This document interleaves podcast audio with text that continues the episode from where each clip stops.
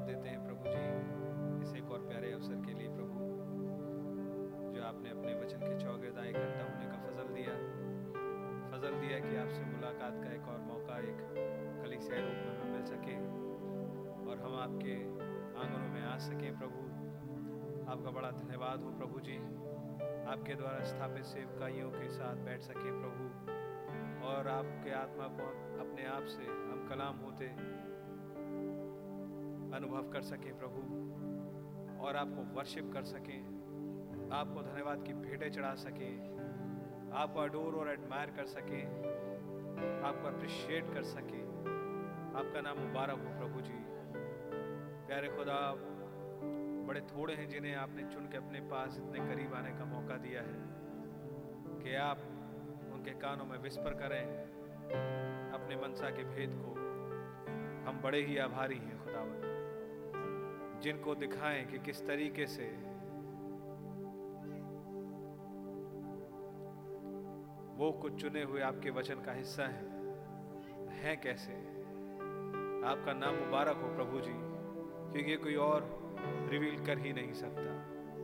और पाने वाले के अलावा इसे कोई कैच कर भी नहीं सकता। खुदा, अब आपका नाम मुबारक हो प्रभु जी। ये हमारे कॉन्फिडेंस को बढ़ाता है प्रभु। हिम्मत देता है खुदा। आगे बढ़ने की एक ड्राइव देता है प्रभु जी। आपका धन्यवाद हो प्रभु। आप महान हैं प्रभु जी, आपकी जय जयकार हो। प्यारे प्रभु जी, आज शाम की इस मीटिंग का भी टेक चार्ज लेने की कृपा करें खुदा। आप प्यारे प्रभु, और हमें यहाँ से इस जिस्मानी आयाम से उड़ने का फजल बख्शे खुदा। प्यारे प्रभु जी, उस क्विकनिंग पावर को जिसे आपने हमारे एक एक कतरे में दे दिया है प्रभु, एक एक सेल में दे दिया है। प्रभु जी, आपका धन्यवाद देते हैं खुदा। प्यारे प्रभु जी, उस आग को धक्का दें प्रभु। ओ लॉर्ड जीसस, ताकि आपको एक सही वर्शिप और एक रिस्पॉन्स मिल सके। दुल्हन का ये हिस्सा जो यहाँ इन कोर्ट्स में पाया जाता है, प्रभु जी तैयार हो सके। उस ग्लोरियस मोमेंट के लिए जो अब बहुत ही जल्दी आने पर है, किसी भी सुबह ये हो सकता है प्रभु। और उससे पहले की जो घटनाएँ हैं, उनके लिए भी हम प्रिपेयर पाए जाएँ। क्या पता किसी भाई बहन के सामने से समय का पर्दा हट जाए और कोई निकल के मुलाकात करने आ जाए। कोई खास पन्ना बाइबल में से खुल जाए और कोई आवाज़ कुछ बता बैठे, कुछ भी हो सकता है प्रभु जी, कुछ भी हो सकता है खुदा। जबकि इस देश ने अपनी बीटिंग रिट्रीट में से अब अबाइड विद मी हटा दिया, क्योंकि अब कुछ और लोग हैं, कुछ बहुत थोड़े लोग, जिनके साथ अब आप अबाइड करते हैं प्रभु जी। और उनके साथ फलीभूत होता है कि वो आप में जब बने रहे तो सब कुछ हो सकता है। क्योंकि ये वो ही है जिनके अंदर से सब कुछ आप करने पर है। Not the whole country not the whole world पर आपके चुने हुए कुछ predestinated seed word manifesting in this hour according to the promise जो कि आपने अपने वचन में दे दिया था। आपका नाम मुबारक हो, प्रभु जी। प्लीज़ आप ही अब टेक चार्ज लें, हमारी अगुवाई करें। प्रभु, हम आपको ऐसे वर्शिप करना चाहते हैं जो आपको सोती आशा प्लीज़ हमें इंस्पायर करें खुदा। हमें उत्साहित करें प्रभु जी, प्रेरित करें खुदा। कोई विचार दे दें खुदा। कुछ बात बोल दें, कुछ विस्पर कर दें खुदा। ताकि जब आप यहाँ वचन को लेकर के खड़े हो खुदा वहाँ सभाई में से हो करके तो आपको एक सही रिसेप्शन हर हृदय पे और उस वेदी पे मिल सके प्रभु प्रभु ही आप ही आ जाए खुदा और टेक चार्ज ले लें हमारा प्रभु we are your church, Lord. We are your body. We are your house, Lord. Oh, Father, आपका नाम मुबारक हो प्रभु जी Hallelujah. Thank you, Lord इस महान अनुग्रह के लिए आपका धन्यवाद देते हैं प्रभु। प्लीज़ आइए और टेक चार्ज लीजिए। आपके नाम को ही सारा आदर, स्तुति, महिमा मिले और दुष्ट की हर चाल काटी जाए। प्रभु यीशु मसीह के नाम से मांगते हैं।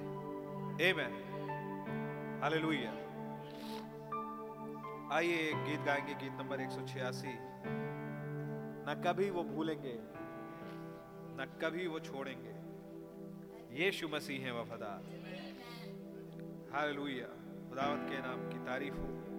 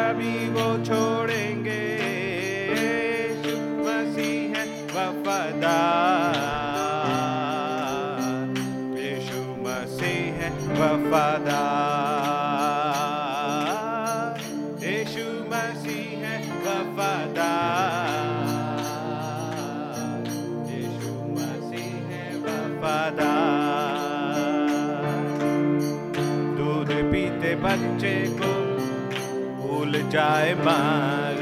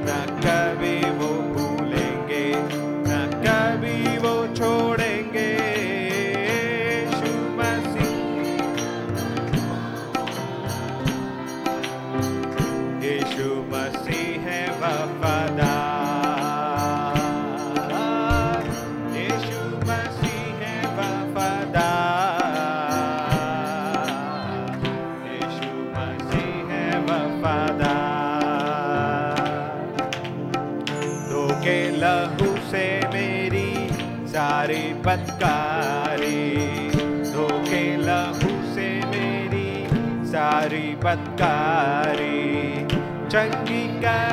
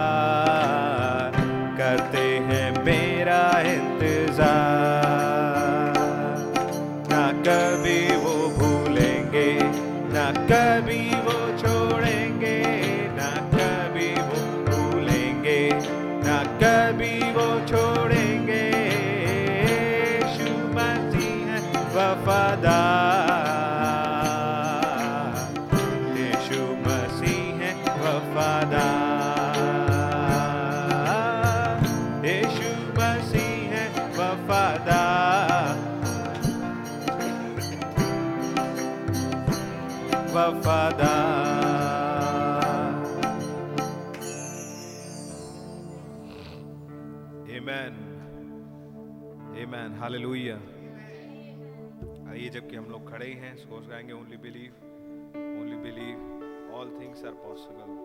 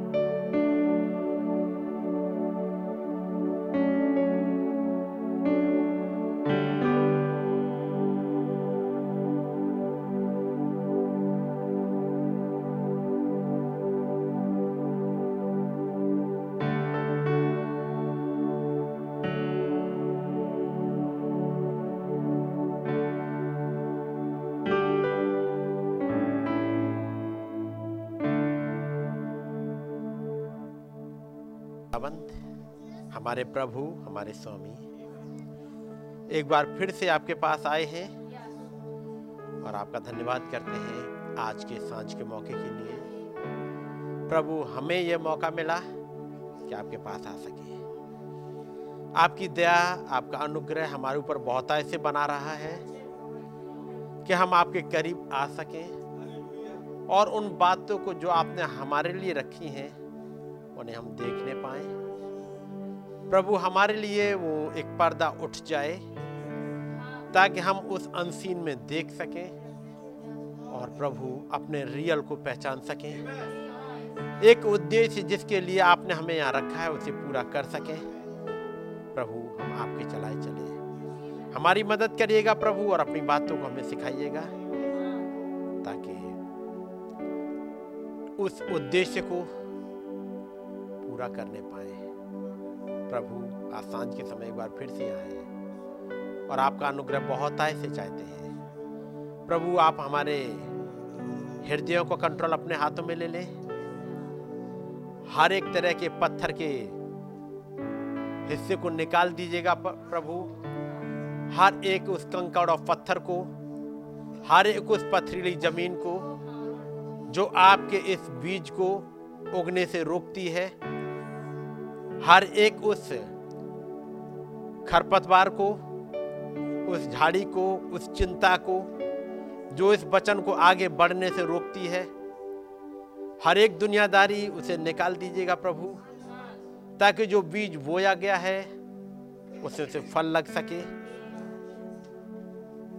जिस उद्देश्य के लिए बोया गया, वो पूरा हो सके। हम पर अपनी दया बनाए रखें प्रभु। आपका अनुग्रह बहुत ऐसे चाहते हैं। हमें गाइड करें। प्रभु यीशु मसीह के नाम में। आमेन जब हम लोग खड़े हुए हैं।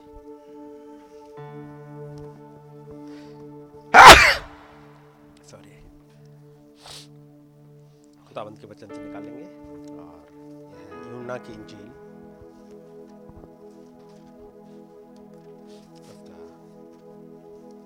पाँच अध्याय।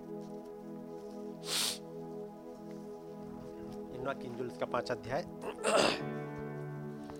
और पहली ऐसे इन बातों के पीछे यहूदियों का एक पर्व हुआ और यीशु यरूशलेम को गया। यरूशलेम में भेड़ फाटक के पास एक कुंड है, जो इब्रानी भाषा में बैसदा कहलाता है। और उसके पाँच उसारे हैं।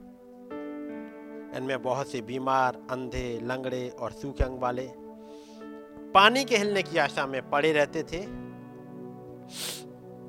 क्योंकि नियुक्त समय पर खुदा के स्वर्गदूत कुंड में उतरकर पानी को हिलाया करते थे।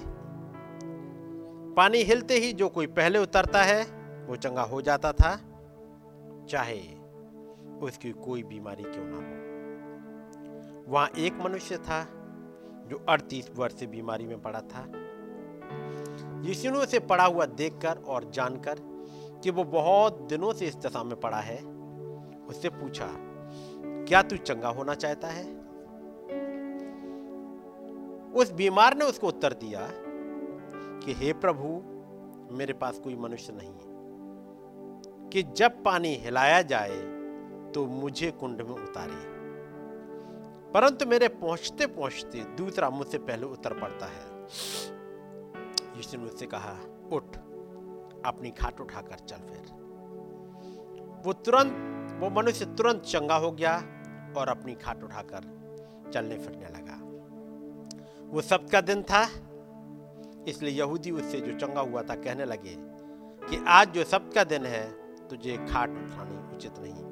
उसने उन्हें उत्तर दिया कि, जिसने मुझे चंगा किया उसी ने मुझसे कहा, अपनी खाट उठाकर चल फिर। उन्होंने उससे पूछा, वो कौन मनुष्य है जिसने तुझसे कहा कि खाट उठाकर चल फिर?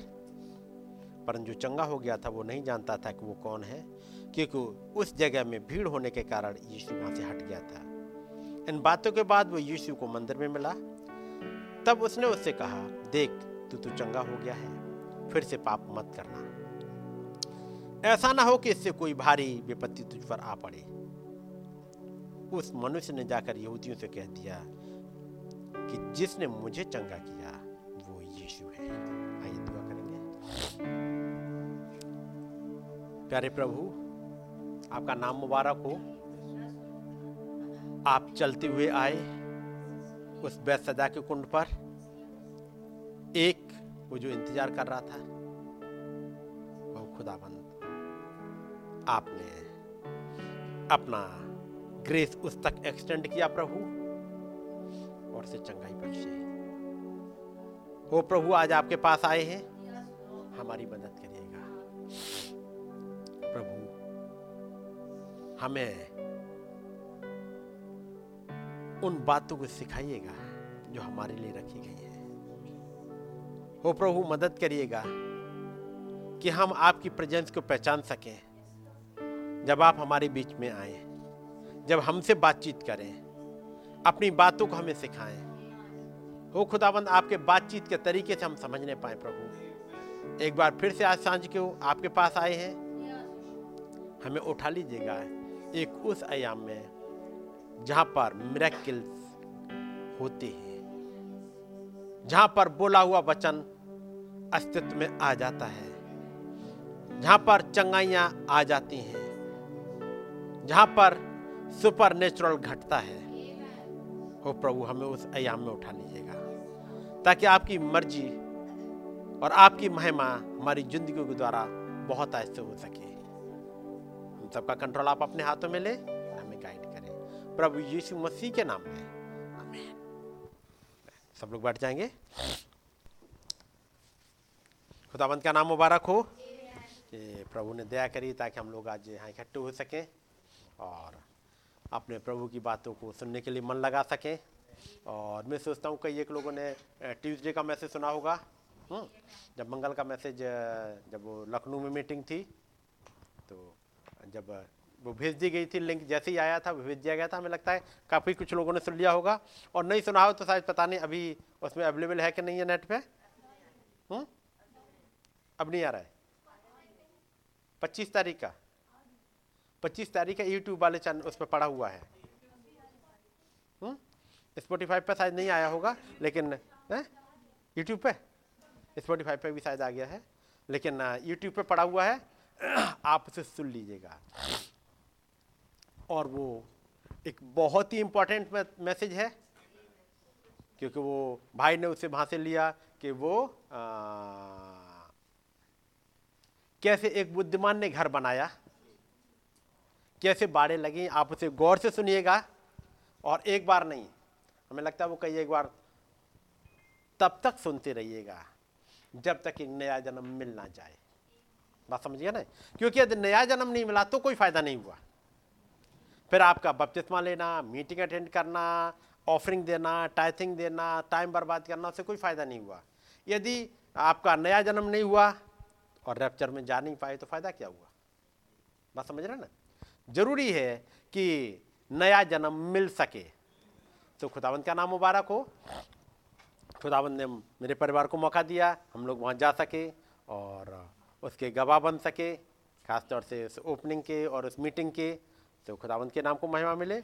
और जो किताबें छपी थी वहाँ पर दिल्ली में नबी की किताब, मैसेज की, भाई ब्रानम के मैसेज की किताबें जो भाई करण पाल ने छापी हैं ट्रांसलेट करके तो वो मिल गई हैं। और मैं चाहूँगा शायद आप जल्दी से ले लीजिएगा ताकि ज़्यादा टाइम ना लगे, क्योंकि मैं उसमें से ही कुछ कुछ पढ़ूँगा। तो इन किताब को एक एक करके ले लीजिएगा अपने अपने हिस्से की, या आप अपने परिवार की, एक तीसरा कंचन को दे दीजिएगा, तीसरा करण को दे दीजिएगा पीछे। और इधर एक भाई सुनील की होगी, और एक भाई भरत की है, वो दे दीजिएगा पीछे, और एक आंटी की होगी। कोई छूटा तो नहीं किसी का परिवार? हो गए सभी ना? आपकी आ गई ना? हाँ तो सबका ही आ गई है। और इसी में से जब पढ़ेंगे तो आप देखते चलिएगा कुछ कुछ हिस्सों को। और फिर आपके कैलेंडर भी आ गए हैं। तो इस मीटिंग के बाद आपको कैलेंडर भी मिल जाए। किताब मैंने इसलिए दे दिया कि जब मैं इसमें से पढ़ूँ तो आपके लिए हेल्प हो जाए। कैलेंडर और बाकी जो चीज़ें आपकी हैं, वो भी आई हुई हैं। और फिर कल सवाल जवाब की मीटिंग आपने सुन ली होगी। ये बहुत ही इंपॉर्टेंट मीटिंग है सवाल जवाब वाली। कल वाली भी और जो 28 को थी वो भी। और 25 तारीख की मीटिंग को याद रखिएगा। बहुत ही इंपॉर्टेंट है। चलिएगा। ये घटना है यहाँ पर जो यूना की इंजील में है, जिसे हम पढ़ रहे हैं। और दूसरी आय से, यरूशलेम में भेड़ फाटक के पास एक कुंड है जो इब्रानी भाषा में बैसदा कहलाता है। उसके पाँच उसारे हैं। आत्मिक तौर से आपको बहुत सी चीज़ें आपने से सुन चुके हो। बैसदा का कुंड किसे कहते हैं? और वहाँ पर एक फाटक है। फाटक का नाम क्या है? भेड़ फाटक। हम्म। वहाँ पर उस यरूशलेम की जो दीवार थी, उसमें कई एक फाटक हैं। घोड़ा फाटक, जल फाटक, कूड़ा फाटक। पढ़े हैं ना आपने? ये मछली फाटक ऐसे आपको कई एक फाटक मिलेंगे। लेकिन ये घटना जहाँ पर ये कुंड है, वो है भीड़ फाटक। मैं इसके डिटेल में नहीं जा रहा। पाँच उसारे के बारे में ये सब चीज़ पढ़ चुके हैं। मैं नबी के मैसेज से ही चलूँगा अभी जल्दी पढ़ते हुए, क्योंकि टाइम बड़ी तेज़ी से निकल जाता है फिर। और ये पहला मैसेज है, दिव्य चंगाई के सिद्धांत। जो डिवाइन हीलिंग मिलती है, वो बेस्ड है कुछ प्रिंसिपल पर। कुछ सिद्धांत हैं। और यदि वो सिद्धांत को आपने अप्लाई करा उन कॉन्सेप्ट को उन प्रिंसिपल्स को आपने समझ लिया तो आपको चंगाई मिल जाएगी। ठीक है नहीं? क्योंकि नबी यहाँ समझाना चाह रहे हैं दिव्य चंगाई के सिद्धांत। और आ, ये नबी ने प्रचार किया है 23 सितंबर 1951 को। 51 इसके बाद में वो जाएँगे अफ्रीका की मीटिंग के लिए? आपको पता होगा, उसके बाद एक मीटिंग, एक जगह और लेना है, चार पाँच दिन की मीटिंग है, और उसके बाद वो साउथ अफ्रीका चले जाएँगे। उस घटना के बाद, फिर आगे की कैसे वहाँ पर उन्हें अमीबा पकड़ लेता है, और वो आगे की कई घटना है। लेकिन इस मीटिंग के बाद में, फिर वो आगे जा रहे हैं साउथ अफ्रीका के लिए। ये मीटिंग उन्होंने जो करी है, वो अपने जगह जफरसन बिले में करी है। इससे पहले की जितनी मीटिंग हुई है चंगाइयों की वो बाहर तो खूब हुई हैं। बाहर के लोगों ने खूब बुलाया है। आ, कभी एक दिन कभी दो दिन कहीं हफ़्ते भर की कहीं आठ दिन की कंटिन्यू मीटिंग हुई है। लेकिन उनकी अपनी जगह जफरसन विले में मीटिंग ऐसी वाली चंगाई की नहीं हुई है। तो नबी वही बात करते हैं यहाँ पर और मैं इसको जल्दी से पढ़ता चलता हूँ। आपके सामने।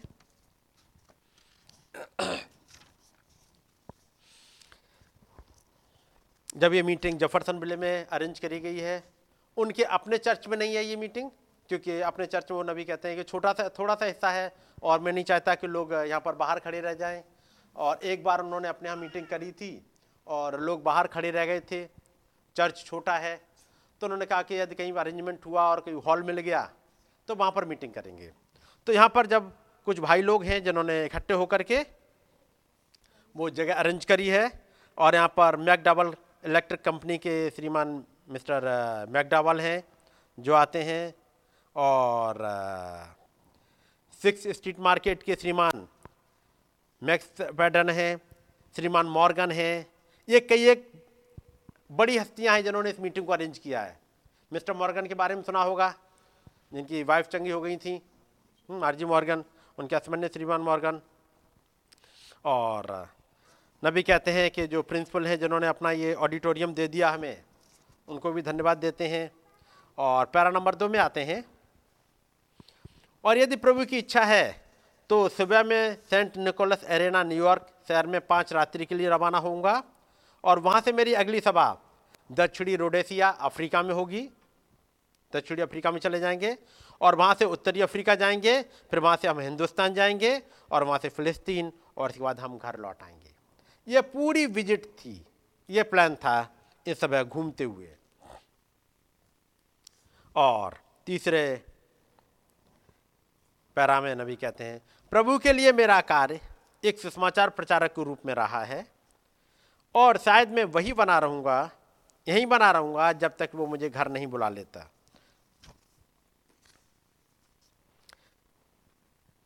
वो कहते हैं, इससे पहले मैं बाहर गया हूँ, यानी उस सिटी से बाहर जो समुद्र पार। पिछली बार जब हम, पैरा नंबर पाँच है, पिछली बार जब हम फिनलैंड, स्वीडन, इंग्लैंड और समस्त सिकंडियाई देशों में थे और फ्रांस में और बेल्जियम, स्कॉटलैंड और आयरलैंड में थे और यहाँ वास्तव में सैकड़ों सैकड़ों, हज़ारों लोग सभा में आए थे। कभी कभी तो लगभग चालीस हज़ार एक ही बार में, एक साथ, एक ही सभा में जमा हुए थे और उनमें बहुत सारी चंगाइयाँ और बातें घटित हुई थी।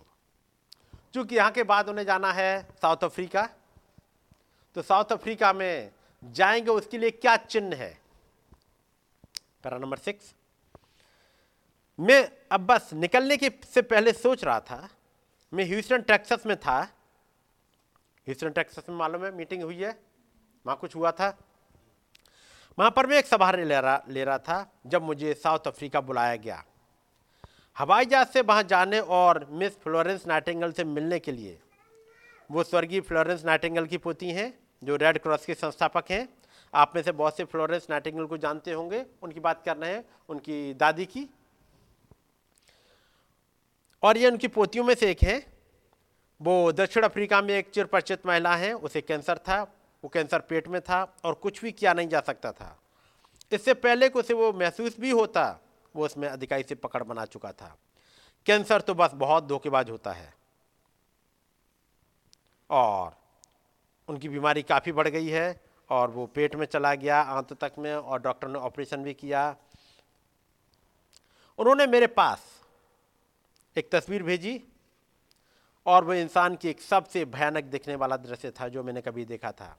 मैंने उसे देखते हुए समय सोचा पैरा नंबर सेवन है। यह तो जॉर्जी क्वार्टर से भी अधिक दुबली पतली थी। शायद आज रात वो यहाँ पर हो। कौन? जॉर्जी क्वार्टर आज शायद यहाँ पर हो। जॉर्जी क्वार्टर साढ़े आठ साल से बिस्तर पर थी। आपने देखा था क्या हाल हो गया था? सीख की, जो झाड़ू की सीख है, उसकी तरह की उसकी उंगलियाँ हो गई थी। टीबी ने उसे खा लिया था। वो थूक तक नहीं पाती थी आवाज़ तक नहीं निकलती थी, हाथ नहीं उठ सकते थे। वो ऐसी वाली हालत में थी जॉर्जी क्वार्टर जिसके बारे में आपने सुना है। और वो चंगी हुई थी, उसका वज़न 35 पाउंड था। 35 पाउंड का मतलब कितना हुआ?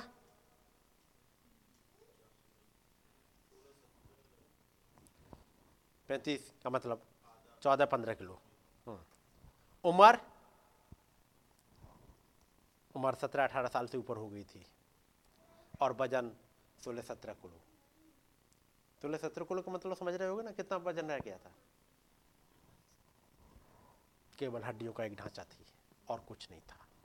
सोलह सत्रह किलो कोई वज़न नहीं होता, बच्चों का वज़न होता छोटे छोटे बच्चों का। ऐसी रह गई थी।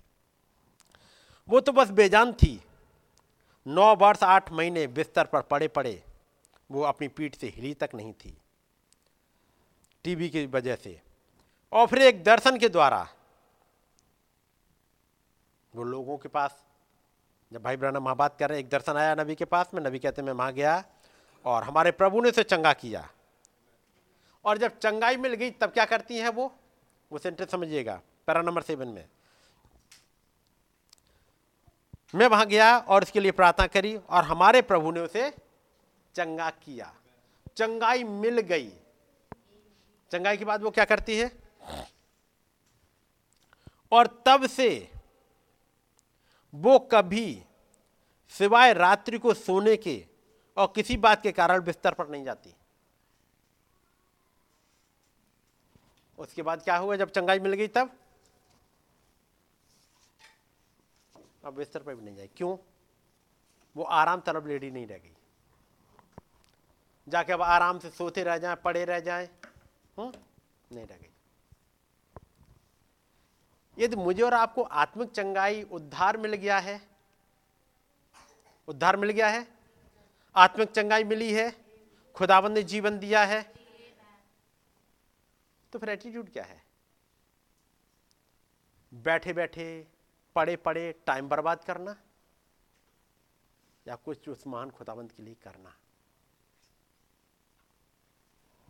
केवल किताब लेके मैसेज की किताब लेके ही बैठे रह जाना? नहीं जी। ये भी एक राइट एटीट्यूड नहीं है।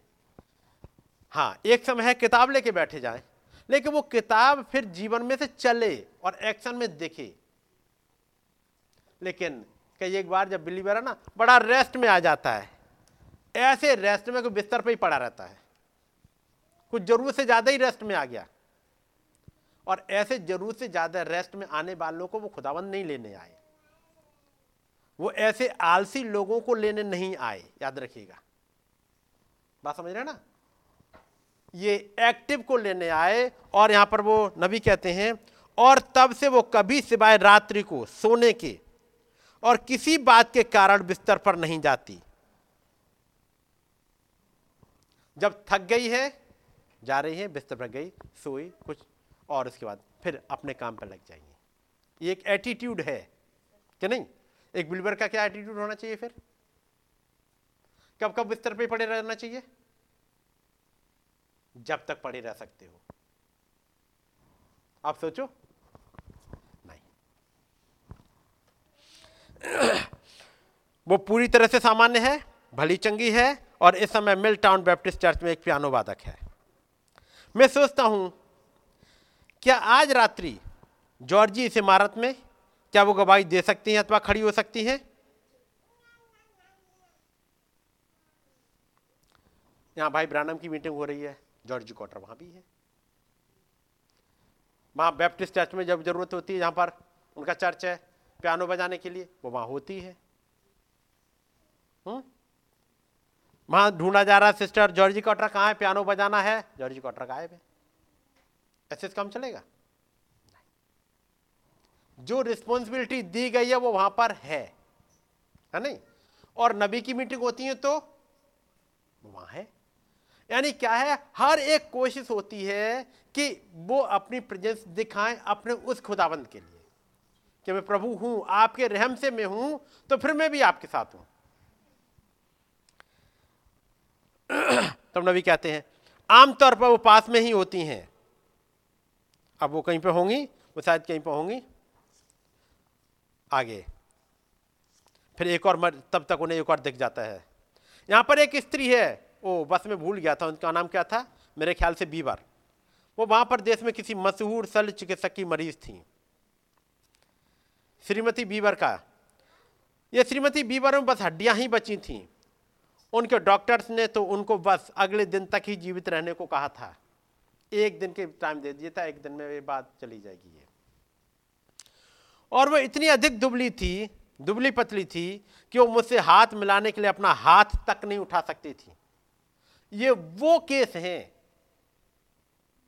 जो बिल्कुल जिनके लिए कोई उम्मीद नहीं रह गई थी।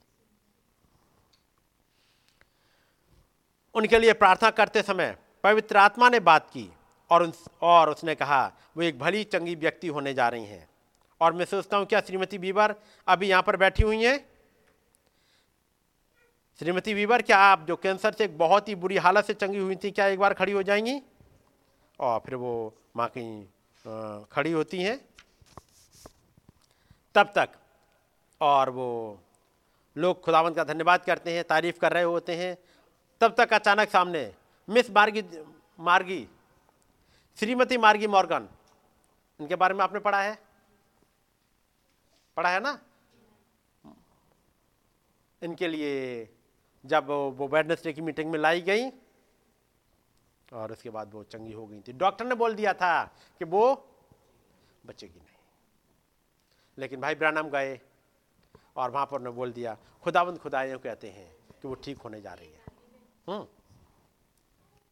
और इस बात से अगले दिन किसी ने डांटा भी। किसी ने बुरा बुरा भला कहा। उनके जो पड़ोसी थे उन्होंने क्या क्या आपको बिल्कुल वो नहीं लगता है? आप ऐसा झूठ बोलते हैं वो लड़की मर, वो लेडी मरने जा रही है और आप ऐसा झूठ बोल रहे हैं। कहा था ना? उन्होंने कहा लेकिन खुदावंद खुदा ने ये कहा था। और उसके बाद कुछ ही दिन बीते होंगे तो खुदाबंद ने उसे भी पकड़ लिया। जब उसकी पत्नी बीमार हुई और खुदाबंद ने उसको भी पकड़ लिया है ना? अब नबी कहते हैं वो भी एक कैंसर से पीड़ित थी इक्कीस वर्ष की पढ़ी लिखी नर्स। कैंसर से पीड़ित, जो लुइस विले के अस्पताल में मर रही थी, जहाँ पर वे खुदा के सेवक, चिकित्सक, उन्होंने वो सब कुछ किया जो कर सकते थे, वो घर लाई गई। उसका पति आज रात्रि मुझे अंदर लेकर आया। उसका पति आज रात्रि मुझे अंदर लेके आया।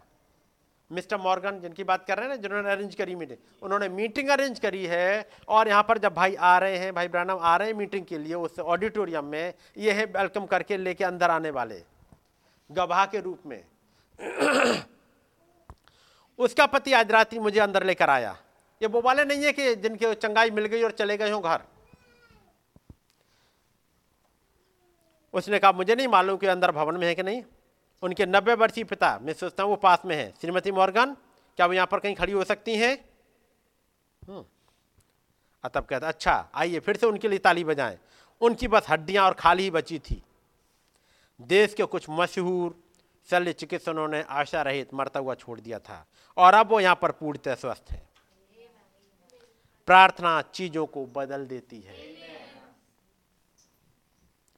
और यह मिस फ्लोरेंस नाइटिंगल, ये उन तीनों में से एक ही जैसा मामला था। मेरे पास, नबी कहते हैं, मेरे पास बहुत ज़्यादा समय नहीं होगा कि इन सबको ले पाऊँ। लेकिन यहाँ पर जगह जगह लोग हैं, पुनरुत्थान प्रभु यीशु मसीह के सामर्थ्य की अटल गवाहियों के साथ में। और वो मिस नाइटेंगल, जब मेरी पत्नी ने उनकी, उसकी तस्वीर देखी, वो तस्वीर भेजी गई थी, किराया भेजा गया था।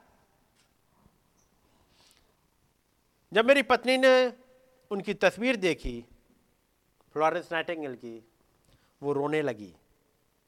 हमने तस्वीर को फर्श पर रखा और प्रार्थना करने लगे। और मैंने कहा, स्वर्गीय पिता, यदि आप इस प्रिय व्यक्ति को चंगा कर दें तो यह मेरे अफ्रीका जाने के लिए एक एक ऐसी रोशनी होगी, एक ऐसी लाइट होगी, एक ऐसे वो चिन्ह ठहर जाएगा। और मैंने बस इसे प्रभु को सौंप दिया। उसके बाद भाई ब्रनम को इंग्लैंड में बुलाया गया। वहाँ पर उनकी कुछ दिक्कत थी। वहाँ पर जो राजा है, किंग जॉर्ज वहाँ के लिए बुलाया गया। मैं अपने मार्ग पर लंदन के बाहर बस अंतर्राष्ट्रीय हवाई अड्डे पर था और मैंने वहाँ बात करते हुए सुना और वो लोग आए। उन्होंने बताया मुझे कि मिस फ्लोरेंस नाइटेंगल आपके ही ही आगे बस एक हवाई जहाज़ से दक्षिण अफ्रीका से आई हैं और हम सोचते हैं को मर रही हैं। हम उन्हें हवाई जहाज़ से बाहर नहीं निकाल सकते हैं। क्या आप उनके लिए प्रार्थना कर देंगे? और वहाँ पर पहुँच नहीं पा रहे थे, क्योंकि वहाँ भीड़ इतनी ज़्यादा थी, करीब बता रहे हैं छब्बीस हज़ार लोग हैं। हम्म? छब्बीस हज़ार लोग ना? तो भाई ब्रानम ने कहा, उन्हें घर में लेके जाओ। फिर वो अंदर गए, यहाँ पर दो नर्सें श्रीमती नाइटेंगल के साथ इंतज़ार कर रही थी। और जब मैं अंदर गया तो वहाँ पर कई सेवकगढ़ थे। मेरे प्रबंधकों में से चार मेरे साथ गए थे। और जब हमने कमरे में प्रवेश किया, मैं आपको बताऊँ, मैंने कभी भी इतनी शांत चीज़ नहीं देखी थी। यहाँ तक इन स्त्रियों के साथ भी जो यहाँ पर हैं, श्रीमती कॉटर, माँ पीछे हैं, जो कि शायद इनसे हल्की होंगी, बल्कि एक छोटी कद की लड़की है, उस लड़की का वज़न बस रहा होगा। वो पाँच फुट सात इंच की थी छः सात इंच की, और बहुत थोड़ा सा वज़न रह गया था। और ये तीनों केस थे, उनसे भी ज़्यादा खतरनाक हाल थे उनका।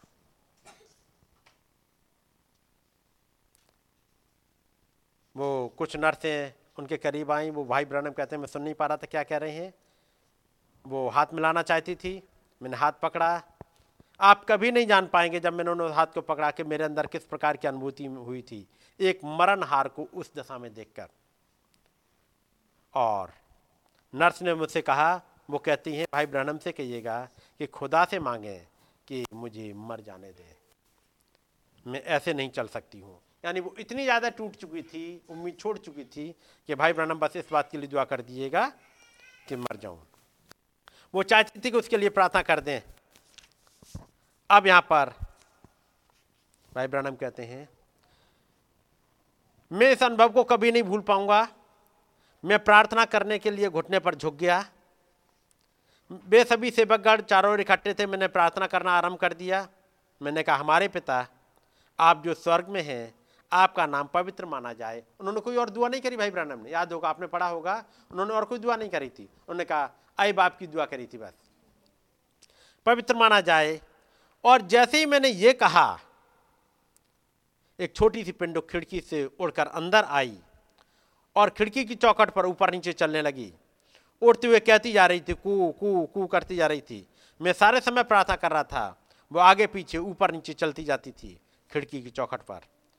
तब जब मैंने कहा आमीन उस छोटे पक्षी ने अपने छोटे पंखों को फैलाया और उड़ गई। वे सेवक खड़े हुए उन्होंने कहा क्या आपने ध्यान दिया?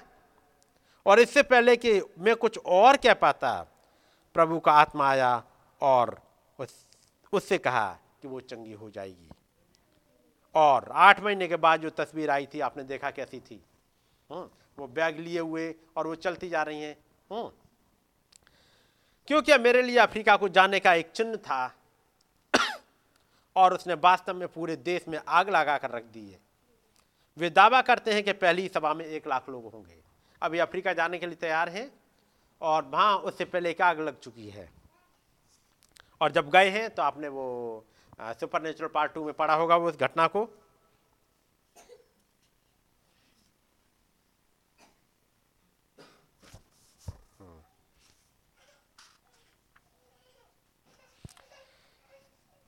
नबी कहते हैं, आज मैं अपने घरेलू शहर में होने के लिए बहुत खुश हूँ।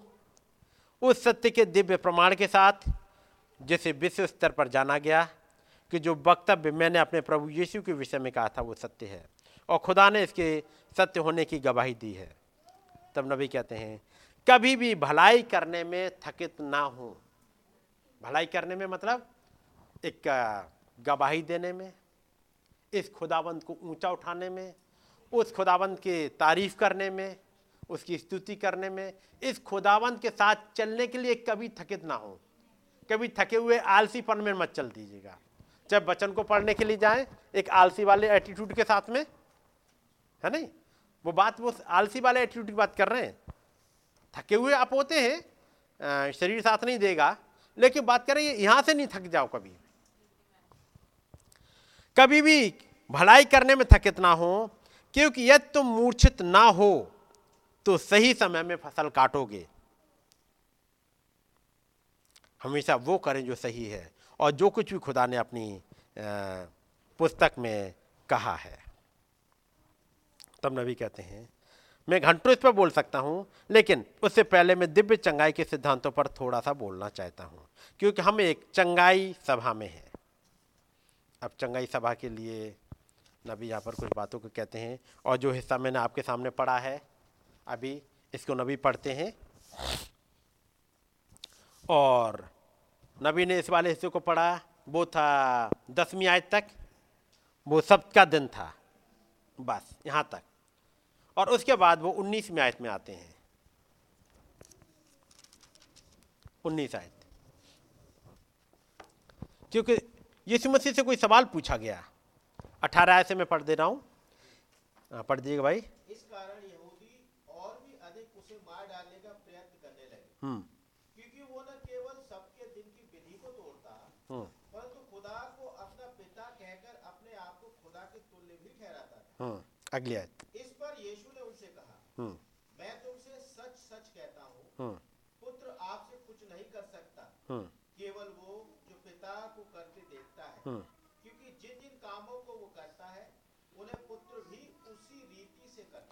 क्योंकि जिन जिन कामों को वो करता है कौन? पिता, पिता। उन्हें पुत्र भी उसी रीति से करता है। एक रीति है काम करने की। जिस रीति से पिता करता है उसी रीति से पुत्र भी करता है। क्योंकि पिता पुत्र से प्रीति रखता है और जो जो काम वो आप करता है कौन? पिता। जो जो काम वो पिता करता है वो सब उसे दिखाता है। ठीक है नहीं? क्योंकि पिता पुत्र से प्रीति रखता है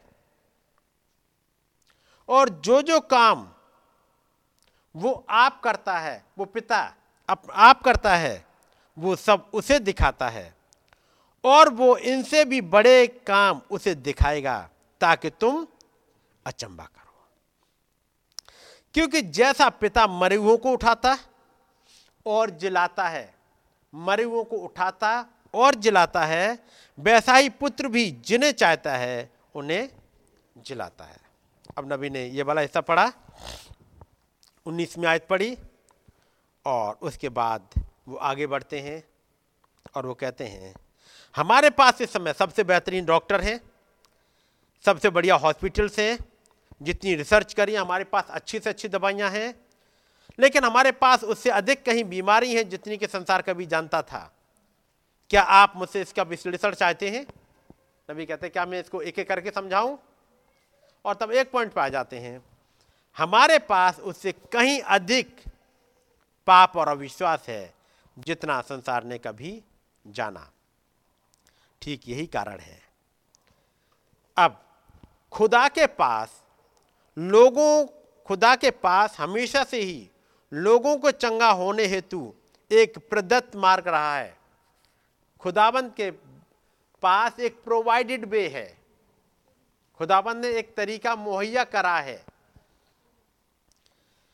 इसे उसने इसराइल की यात्रा के दिनों में दिया था। यह खुदा के पास हमेशा से ही लोगों के चंगा हेनो हेतु एक प्रोवाइडेड वे है। कहाँ पर दिया गया था? इसे उसने इसराइल की यात्रा के दिनों में दिया था, चंगाई का। और वो था, उसके पास पीतल का सांप था। पीतल के सांप के जाने के बाद जब लोगों ने इसकी मूर्ति बना डाली तब नबी ने सांप को तोड़ डाला और इसे चीर डाला और फेंक दिया।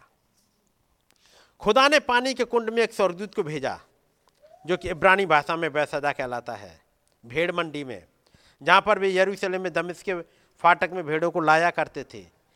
यदि भले प्रभु की इच्छा हुई तो हम कुछ ही सप्ताह में इसी स्थान पर जिसकी हम बात कर रहे हैं, घूमने के लिए जाएँगे।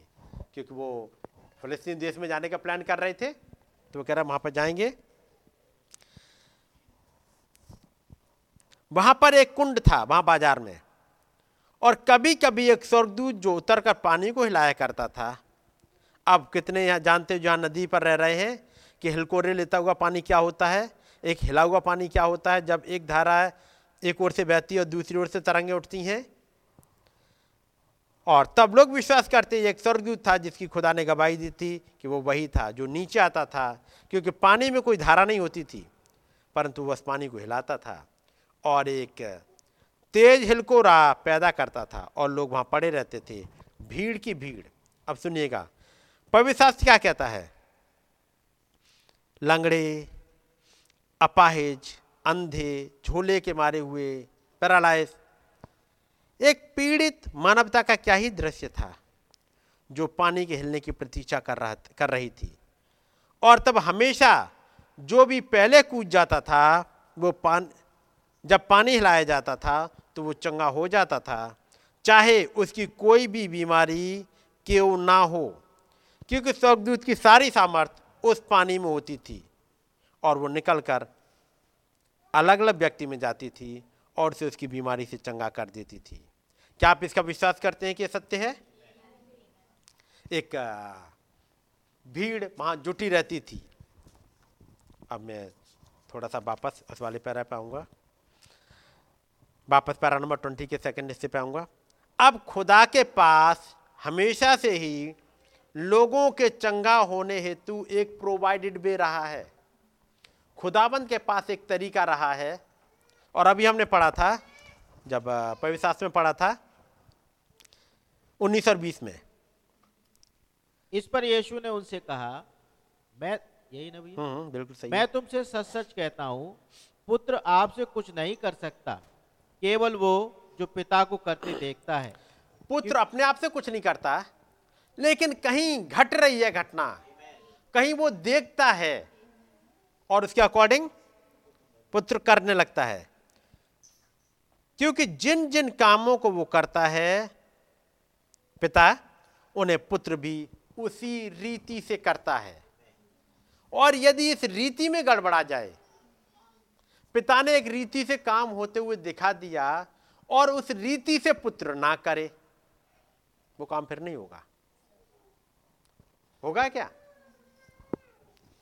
जब पिता ने दिखाया, ये यहाँ पर होना चाहिए, ये हैट यहाँ पर रखी जानी चाहिए, ये यहाँ पर होना चाहिए, ये पर्सन यहाँ खड़े होने चाहिए, और वो वहाँ पर नहीं है अपनी जगह पर, वो नहीं होगा। आप पढ़ चुके हो? आप सबने पढ़ाया ना घटनाओं को? कि जब तक वो पर्सन जिस जिस जगह बैठा था, वो बुज़ुर्ग लेडी कहाँ बैठी होंगी, उस बच्चे की माँ कहाँ खड़ी होगी, वो हैट उठा के कहाँ रखी गई होगी, और ये पुत्र ने सीखा, बात समझ रहे उस पुत्र ने सीखा कि जैसे पिता ने दिखाया है, एक तरीका, एक रीति दिखाई है, मैं बिल्कुल वही फॉलो करूँ। और यहाँ पर यीशु मसीह आते हैं, नबी कहते हैं, वहाँ पर ढेर सारी भीड़ पड़ी हुई है। लेकिन पिता ने उस दिन केवल एक को दिखाया कि चंगाई इसी की होनी है। तो ये पुत्र केवल और उसके पास जाता है। क्योंकि बाकी लोग यही कहेंगे, भाई, बाकियों को क्यों नहीं चंगा किया? ये चंगा करना है तो औरों को भी चंगा करो। यदि आप में कुछ भी चंगा करने की सामर्थ्य है तो बाकियों को भी चंगा करो। तो नबी जब आते हैं, जब ये प्रिंसिपल्स ऑफ़ डिवाइन हीलिंग समझाते हैं, वो बताते हैं, एक तरीका समझ लीजिएगा, और वो है, पुत्र कुछ नहीं अपने आप से कर सकता जब तक पिता उसे दिखा ना दे। यदि खुदा ने हर युग में एक प्रावधान बनाया, हर एक युग में तो क्या यह उससे अधिक ना होगा कि खुदा बीमारियों के लिए इस युग में भी एक प्रावधान बनाए? एक प्रोविज़न इस युग में भी करे।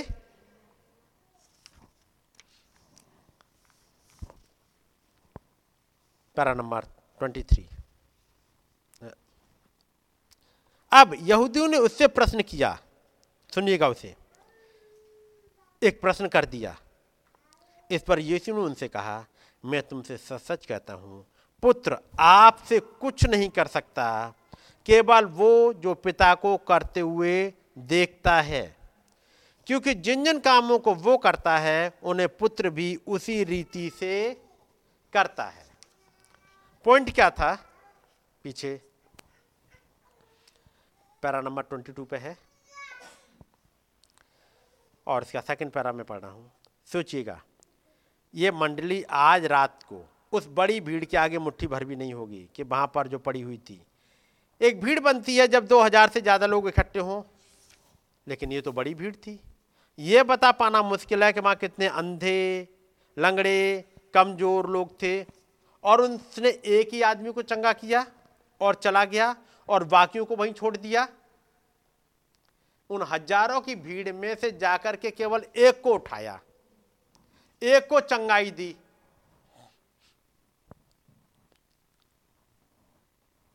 यदि आप इस पर एक सही चेतना में होकर दृष्टि डालें और ध्यान दें एक विचित्र बात थी कि खुदा के पुत्र ने केवल एक ही आदमी को चंगा किया।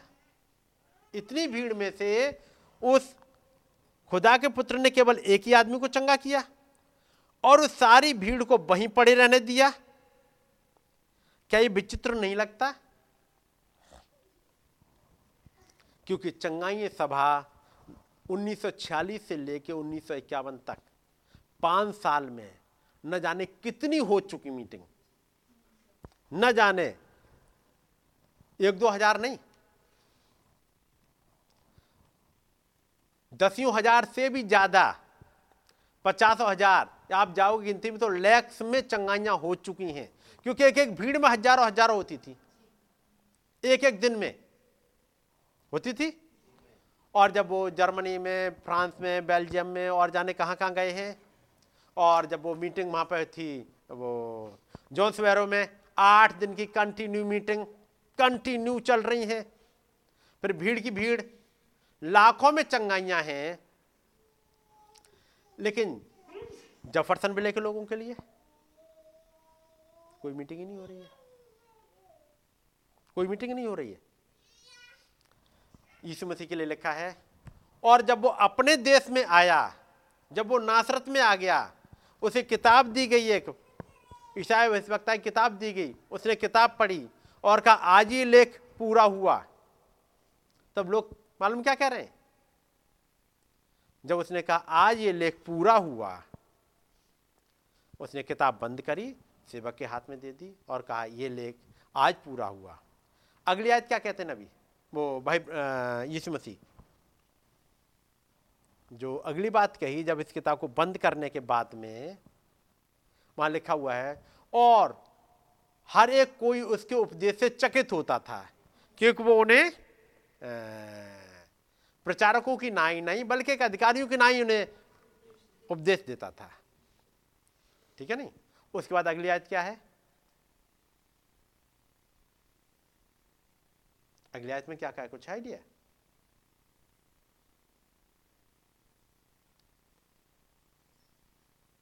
कुछ तो कहा होगा ना।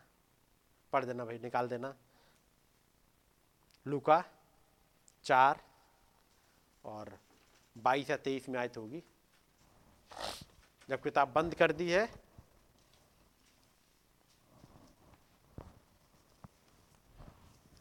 मैं बता दे रहा हूँ कौन सी आयत है।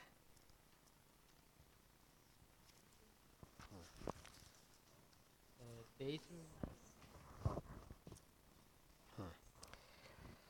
में आयत सबने उसे सराहा और जो अनुग्रह की बातें उसके मुँह से निकलती थीं हम्म। उनसे अचंभित हुए हम्म। और कहने लगे क्या ये यूसुफ का पुत्र नहीं हम्म। सबने उसे सराहा and all bare him witness and wondered ये सराहा नहीं उन्होंने बल्कि जैसे आँखें उनकी चकरा गई हो है नहीं? और क्या कह रहे हैं वो? क्या ये यूसुफ का बेटा नहीं? जब वो अपने नगर नासरत में आया, जब वो अपने नगर में प्रचार करने के लिए आया तो क्या कह रहे हैं लोग? क्या ये वही नहीं है वो यूसुफ का बेटा? क्या वही नहीं है वो ब्रानम खानदान का? ये कहेंगे वो ये वही नहीं है जिनके पापा बहुत पीते थे। ये वो गरीब खानदान, क्या वही नहीं? उन्हीं की बात कर रहे हो क्या? लोग वो समझा रहे हैं डिवाइन हीलिंग के प्रिंसिपल्स क्या हैं? और कैसे ये काम करता है? क्या ये वही नहीं है? ये आश्चर्यचकित थे, अब आके देखा, क्योंकि इस पर्सन की कुछ गवाहें मार्जी मॉर्गन वहाँ पे है, गवाह के रूप में है। जॉर्जी कॉटर है वहाँ पर, गवाह के रूप में। मिसेज वीवर वहाँ पर, गवाह के रूप में है। वो कह रहे, तीन गवाह तो यहीं बैठे हुए हैं। कि नहीं? तीन गवाह यहीं बैठे हुए हैं। एक आपने नाम सुन लिया होगा, फ्लोरेंस नाइटेंगल का। और कह रहे हैं, मैं कितनों का ज़िक्र करूँ? ये तो तीन गवाह तो तुम्हारे सामने बैठे हुए कैंसर वालों के। और तब वो समझाना चाह रहे हैं। वो कह रहे हैं कि मैंने बहुत मीटिंग करी है, बाहर तो मेरी बहुत मीटिंग हुई है, लेकिन यहाँ नहीं हुई है। अब पहली बार छह साल के बाद सन इक्यावन में वहाँ मीटिंग हो रही है। छियालीस से पाँच साल, छह साल हो गए हैं, छियालीस से अब यहाँ पर एक मीटिंग हो रही है। तब भाई ब्रहणम यहाँ पर कहते हैं, लोग कहेंगे, भाई यहाँ पे क्यों नहीं मीटिंग कर रहे? आप वहाँ तक चले गए इंग्लैंड तक आप चले गए फिनलैंड तक आप चले गए जॉनसवरों में और यहाँ अगले आयत इसकी निकालना अगले आयत पढ़ना उसने उनसे कहा हम्म। तुम मुझ पर यह कहावत अवश्य कहोगे हम्म। कि हे बैद अपने आप को अच्छा कर हम्म। जो कुछ हमने सुना है कि कफर नहू में किया गया उसे यहाँ अपने देश में भी कर। जी। तुम मुझसे एक बात अवश्य कहोगे और वो क्या है? पीछे होगी इसके शायद तेईस में आयत होगी ना? फिजिशियन क्या कर? पहले तो तेरा सिर घूम गया है। पहले खुद तो ठीक कर पहले अपने दिमाग को तो ठिकाने लगा। हील योर सेल्फ ये लिखा है ना? हे वैद्य अपने आप को अच्छा कर। तुम मुझसे ये कहोगे, तुम, कौन तुम्हारे अपने लोग? तुम मुझसे ये कहोगे, हे वैद्य अपने आप को अच्छा कर। हील योर सेल्फ यही कहोगे? क्यों? तुम्हें कुछ भी नियम कानून भी नहीं पता है। अपने आप को खुदा का पुत्र कहते हो, तुम्हें यह नहीं पता कि सबत का दिन क्या होता है? क्या यह नहीं पता हमारे पुरानियों की रीति के अनुसार बगैर हाथ धोए रोटी नहीं खानी चाहिए? क्या तुम्हें यह भी नियम नहीं पता? तुम यहाँ पर आके सारे नियमों को तोड़ते हो क्योंकि वही जगह है जहाँ जहाँ पर पास्टर रॉय डेविस भी रह रहे हैं। जिन्होंने कहा कि किसी मिर्च, हमें लगता है तुमने वो मिर्चा ज़्यादा खाली होगी। और भी तमाम हैं। इसकी वजह से वहाँ मीटिंग हो ही नहीं पा रही है। पाँच साल में मीटिंग बहुत, बाहर बहुत हो चुकी है। यहाँ नहीं हो पाई है। जब यहाँ पे आए हैं, उसने उससे कहा तुम मुझ पर यह कहावत अवश्य कहोगे, हे वैद्य अपने आप को अच्छा कर। पहले तो अपने आप को ठीक करो पहले। क्या आज नहीं ये कहा गया इस नबी के द्वारा? तुमने ज़्यादा मिर्ची खा ली होगी, पहले तो ठीक करो। और देखो तुम किस चर्च में पैदा हुए हो। तुम कहाँ पे हो? ये चर्च क्या कहता है? चर्च की डॉक्टर क्या है? पहले तो अपने आप को ठीक करो। और जो कुछ हमने सुना है कि कफर में किया गया है उसे यहाँ अपने देश में भी कर। उसने कहा, मैं तुमसे सच कहता हूँ कि कोई भविष्यवक्ता अपने देश में मान सम्मान नहीं पाता। हुँ? मान सम्मान नहीं पाता। कोई नहीं उसे स्वीकार करता। कहाँ पर? अपने देश में स्वीकार नहीं होता। क्योंकि जो लोग हैं उनके पास बैकग्राउंड बहुत है। बहुत बैकग्राउंड है। और वो बैकग्राउंड पीछा नहीं छोड़ती, उन लोगों की सोच में से। वो भूल जाते हैं कि कैसे ये पर्सन एक दूत आ चुका है इसके पास में। कोई भविष्यवक्ता अपने देश में मान सम्मान नहीं पाता। और आगे यहाँ पर दो घटनाओं को लेते हैं, वो एलिया की और एक एलिशा की। घटनाओं को लेते हैं। अब मैं यहाँ पर पढ़ रहा हूँ। नबी कहते हैं, इस पर यीशु ने उनसे कहा, मैं तुमसे सच सच कहता हूँ। इससे ऊपर वाली आयत मैं पढ़ रहा था। यह विचित्र बात है कि खुदा के पुत्र ने केवल एक ही आदमी को चंगा किया और सारी भीड़ को वहीं पड़े रहने दिया। क्या ये विचित्र नहीं लगता? एक को चंगा किया और बाकी को पड़े रहने दिया। मिसेस मॉर्गन को ठीक कर दिया, उन्हें चंगाई मिल गई। जॉर्जी क्वार्टर जो वहाँ पर रहती हैं मिल टाउन में, उनके लिए हो गई। और जो बाकी वहाँ के लोग रह रहे हैं, वहाँ के लिए टाइम ही नहीं है। और याद होगा, भाई ब्रानम, इस बात को कह रहे हैं कि काश में अपने लोगों के बीच में कुछ कर पाता। इसलिए जब संसाठ की बात है संसाठ में उन्होंने कह दिया, भाई, मैं अपने यहाँ ज़रूर मीटिंग रखूँगा।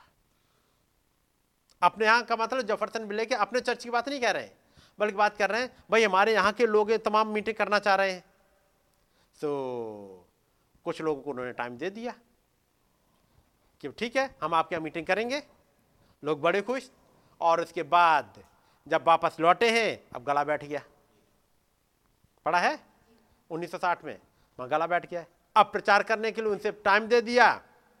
फिर एक सब वो देखते हैं, दर्शन देखते हैं कि कैसे एक भूकंप आया है, वो गिर गई है सब दीवार। फिर वो इकट्ठा कर रहे हैं, भाई ब्रहणम आप जैसे पकड़ लो, मैं जरा स्क्रू कस दूँगा। तब एक दूत कहता मत करना। तो नबी कहते, प्रभु, मैं क्यों नहीं कर सकता अपने लोगों के लिए? मैं यहाँ पे रह रहा हूँ और ये लोग चाहते हैं।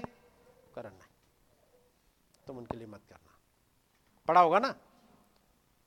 ये चाहता तो है प्रचार करना लेकिन दूत मना कर देता है। फिर जब वहाँ बैठे हुए हैं भाई फ्रेड सौथमैन बैठे हुए हैं, गला खराब है, तब तक तीन लोग आने वाले हैं वहाँ पर। और भाई ब्रनम के सामने एक दर्शन चलता है।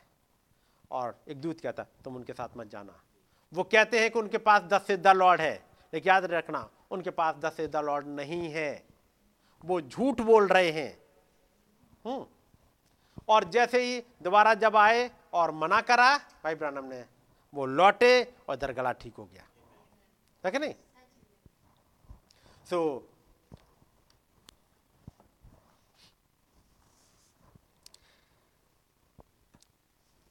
पुत्र अपने आप से कुछ नहीं कर सकता। पिता ने दिखा दिया इनको चंगाई नहीं देनी है तो नहीं दे सकते। खुदा का पुत्र उनके बीच में घूम रहा है। और नबी कहते हैं, ऐसा लगता था कि उन सबको चंगा कर देगा। और मैं विश्वास करता हूँ यदि उसने कहा होता, तुम सब चंगे हो चुके हो। तो मैं विश्वास करता हूँ सबके सब चंगे हो जाते। यदि वो मनुष्य का वो खुदा का पुत्र जब उनके बीच में घूम रहा था वहाँ पर, यदि वो कह देता, चंगे हो गए तो वो हो जाते। क्या आप ये विश्वास करते हैं? नबी कहते हैं और तब यहूदियों ने उसे प्रश्न किया तो उसे सुनिएगा इस पर यीशु ने उनसे कहा, मैं तुमसे सच सच कहता हूँ कि पुत्र आपसे कुछ नहीं कर सकता। अब इस वाली आयत को मिलाओ। यहाँ पर कहा, हे वैद्य अपने आप को चंगा कर और जो कुछ तूने कफर नहू में किया है, वो यहाँ भी कर। हम भी तो देखें। तो कह रहा, नहीं। याद रखना, एलिया के समय में सारपत की विधवा तो चंगी हो गई थी और इसराइल देखता रह गया। ऐसा नहीं था कि इसराइल में उन विधवाओं को ज़रूरत नहीं थी। निरी भूखी मर रही थी, उनके बच्चे मर रहे थे। उनके बच्चे मरे भूख से, तड़प तड़प के मरे। लेकिन सारपत में विधवा पाई जाती है। वो उसे खाना मिल गया। इसराइल में निरे कोड़ी है, लेकिन नामान चंगा हो गया। कुछ है जो पिता करता है और किसी को करते हुए दिखाता है। खुदावंद ने उसकी चंगाई, नामान की चंगाई रखी थी। इसलिए जब वो लड़की, जो छोटी सी लड़की जब गई बंधुआई में, ढेर सारे लोग गए थे बंधुआई में, लेकिन वो छोटी लड़की इस नामान के घर जाए। बाकी निरे गए, उनकी गवाही किसी की सुनने में नहीं आई। लेकिन ये छोटी लड़की गई और एक ऐसे वाले घर में जो कोई एरा गहरा का घर नहीं था। माँ के कमांडर का, सेनापति का घर, उस घर में गवाही देती है, यदि मेरा स्वामी इसराइल के भविष्यवक्ता के पास होता तो क्या ही अच्छा होता, क्योंकि वो चंगा हो जाता। वो वहाँ जाके तक गवाही दे दे रही है, और खुदावन ने होने दिया कि वो छोटी लड़की उस घर में जाए, एक चंगाई दे, क्योंकि नामान के लिए चंगाई रखी गई थी। इस पर यीशु ने से कहा, मैं तुमसे सच सच कहता हूँ कि पुत्र आपसे कुछ नहीं कर सकता, केवल वो जो पिता को करते हुए देखता है। क्योंकि जिन जिन कामों को वो करता है, उन्हें पुत्र भी उसी रीति से करता है। तो एक रीति है जो पिता ने रखी है। कोई आदमी चंगाई का श्रेय नहीं ले सकता है। यहाँ तक कि चिकित्सक भी नहीं। कोई चिकित्सक नहीं जो आपको चंगा कर सके, वो आपको केवल उपचार देते हैं, केवल एक ही चंगा करने वाला है और वो खुदा है। ये योवा राफा नाम किसी और को नहीं दिया गया, है नहीं? ये रफील नाम रफील नाम सुना होगा रफील रफील मतलब राफा एल रफील रफील रफाइल ये यहोवा राफा नाम किसी और को नहीं दिया गया। किसको मिला था?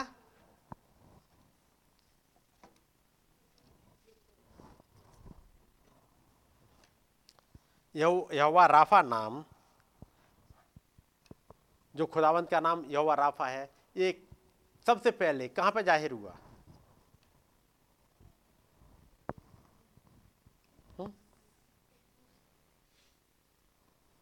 कुछ आइडिया? यहोवा निसी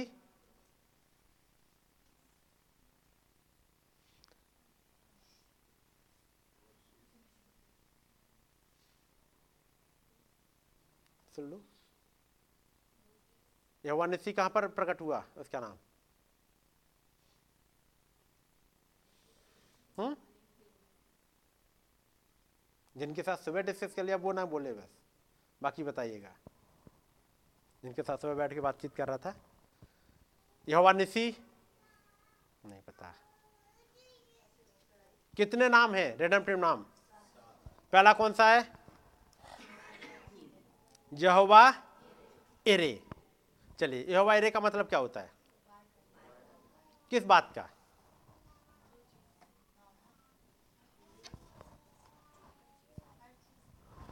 हर चीज़ का।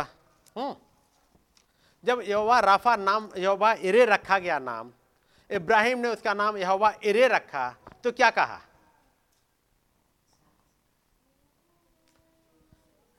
इब्राहिम ने उसका नाम ये कह करके यहोवा इरे रखा। उपाय करेगा? बहुत बढ़िया। निकालो जरा, पढ़ो।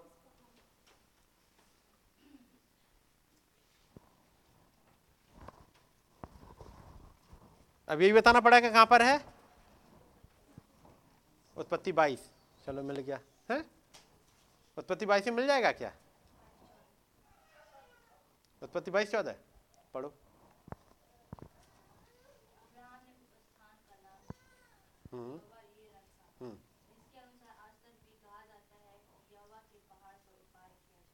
यहोवा के पहाड़ पर उपाय किया जाएगा। जहोवा जायरे का मतलब जहवा प्रोवाइडर है। लेकिन एक स्पेसिफिक बात है और वो कहे, यहोवा के पहाड़ पर उपाय किया जाएगा। किसका?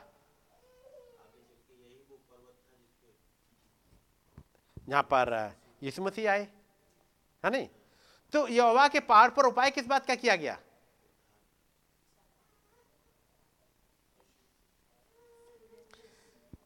यहोवा के पहाड़ों पर उपाय किया गया कि मौत लांग जाए।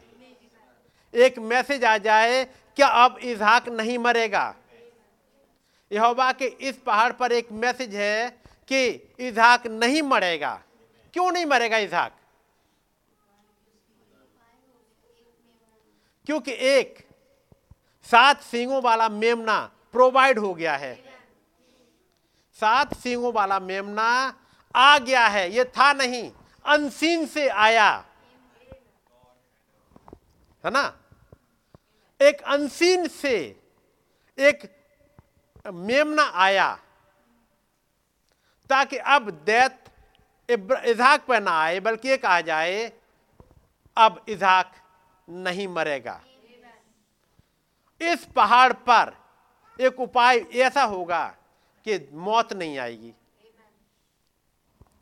है कि नहीं? क्योंकि सात सिंहों वाला मेमना आ गया। जो झाड़ी में बजा हुआ था। अनसीन से प्रगटीकरण में आया, थोड़ी देर के लिए दिखा, चला गया। कि नहीं? थोड़े समय के लिए दिखा और उसके बाद वो चला गया। उसके बाद फिर यही मेमना 2000 साल पहले फिर से उपस्थित हुआ।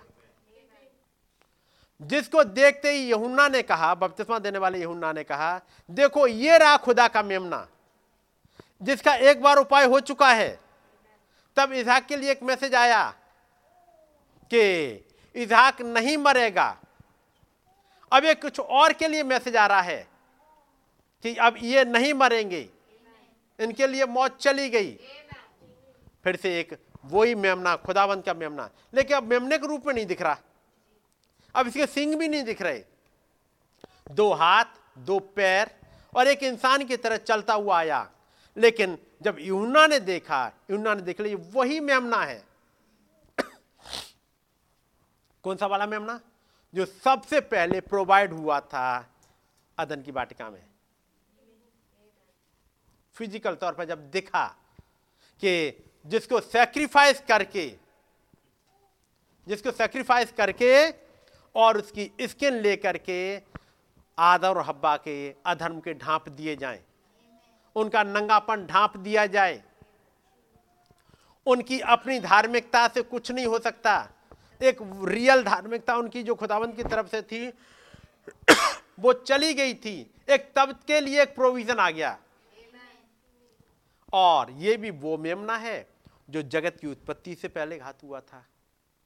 जिसने नाम लिखे, ये वो वाला मेमना है, जो जगत की उत्पत्ति के समय घात हो गया, जिस जहाँ पर नाम लिखे गए, वो उत्पत्ति में एक बार दिखा।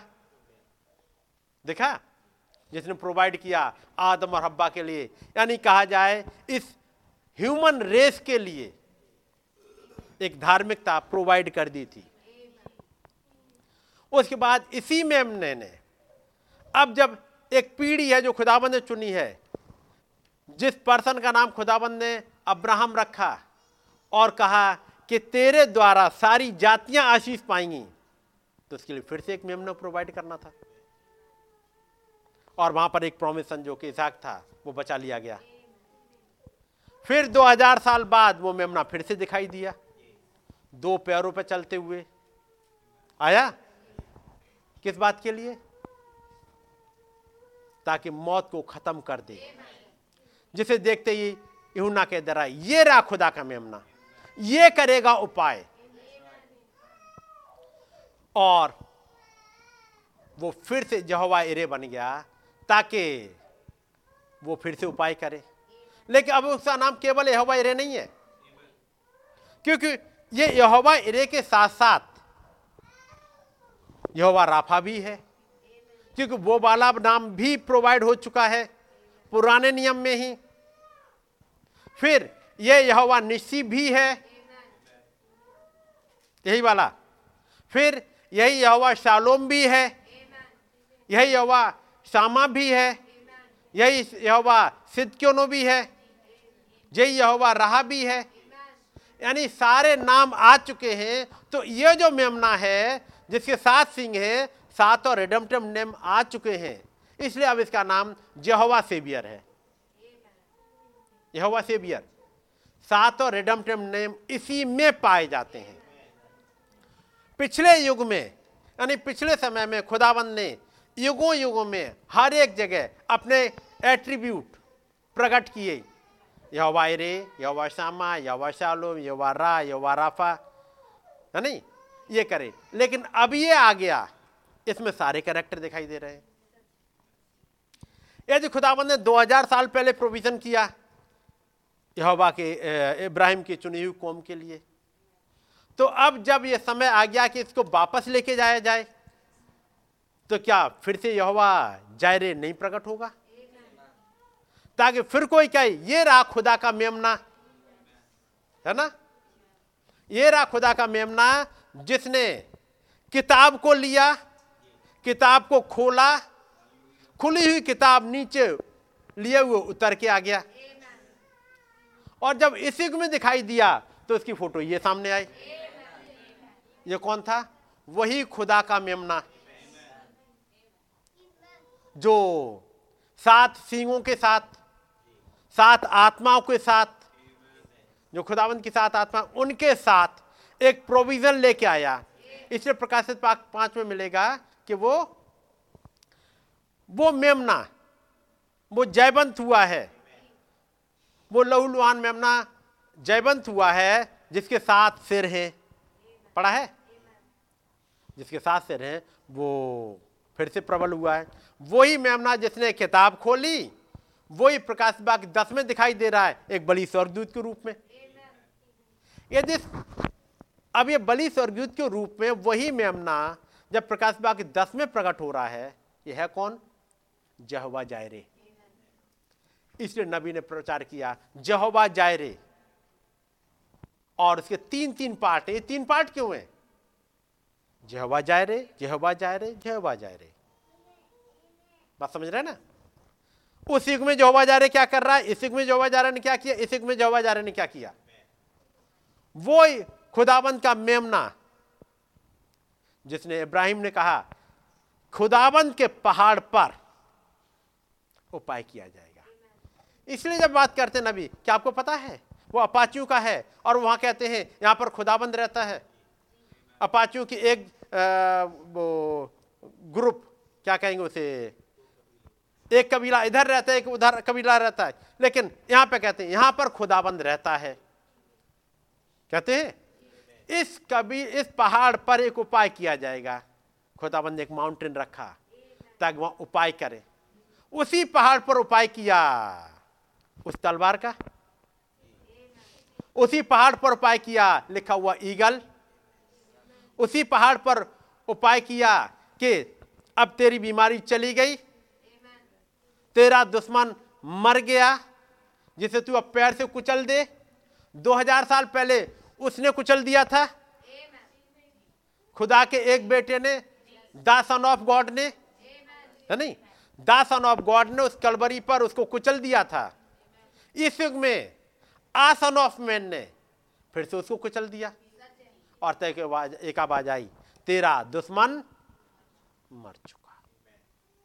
तो प्रोविज़न किसके लिए हो रहा था? क्या ये चंगाई भाई ब्रनम की थी? या फिर से एक मैसेज था यहोवा के पहाड़ पर उपाय कर दिया गया है। मौत लांग गई है। तुम्हारे लिए एक प्रोविज़न हो गया है इस युग में क्योंकि खुदाबंद के द्वारा प्रोवाइडेड वे है ये। इसलिए केवल इतने पर न रह जाओ यहोवा रे उपाय किया जाएगा। हर चीज़ का हर चीज़ का तो उपाय कर ही रहे हैं। लेकिन मुख्य क्या है? ये इजाक अब नहीं मरेगा वहाँ इजाक था यहाँ पर मैसेज है अब ये ब्राइड तो याद रखिए, जो नाम दिए गए हैं, उनके पीछे बहुत कुछ बैकग्राउंड है। दूसरा नाम क्या दिया गया था? जी? दूसरा वनिशी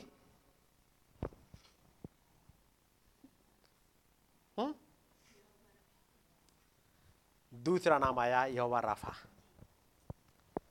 यहोवा राफा कब नाम दिया गया? हम्म ज़ोर से बोलो भाई। मूसा के समय पर क्या हुआ था? घटना क्या हुई थी?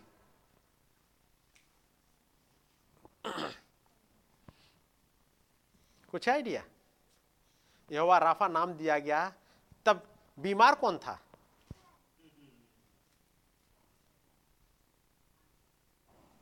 हम्म मरी नहीं फैली है।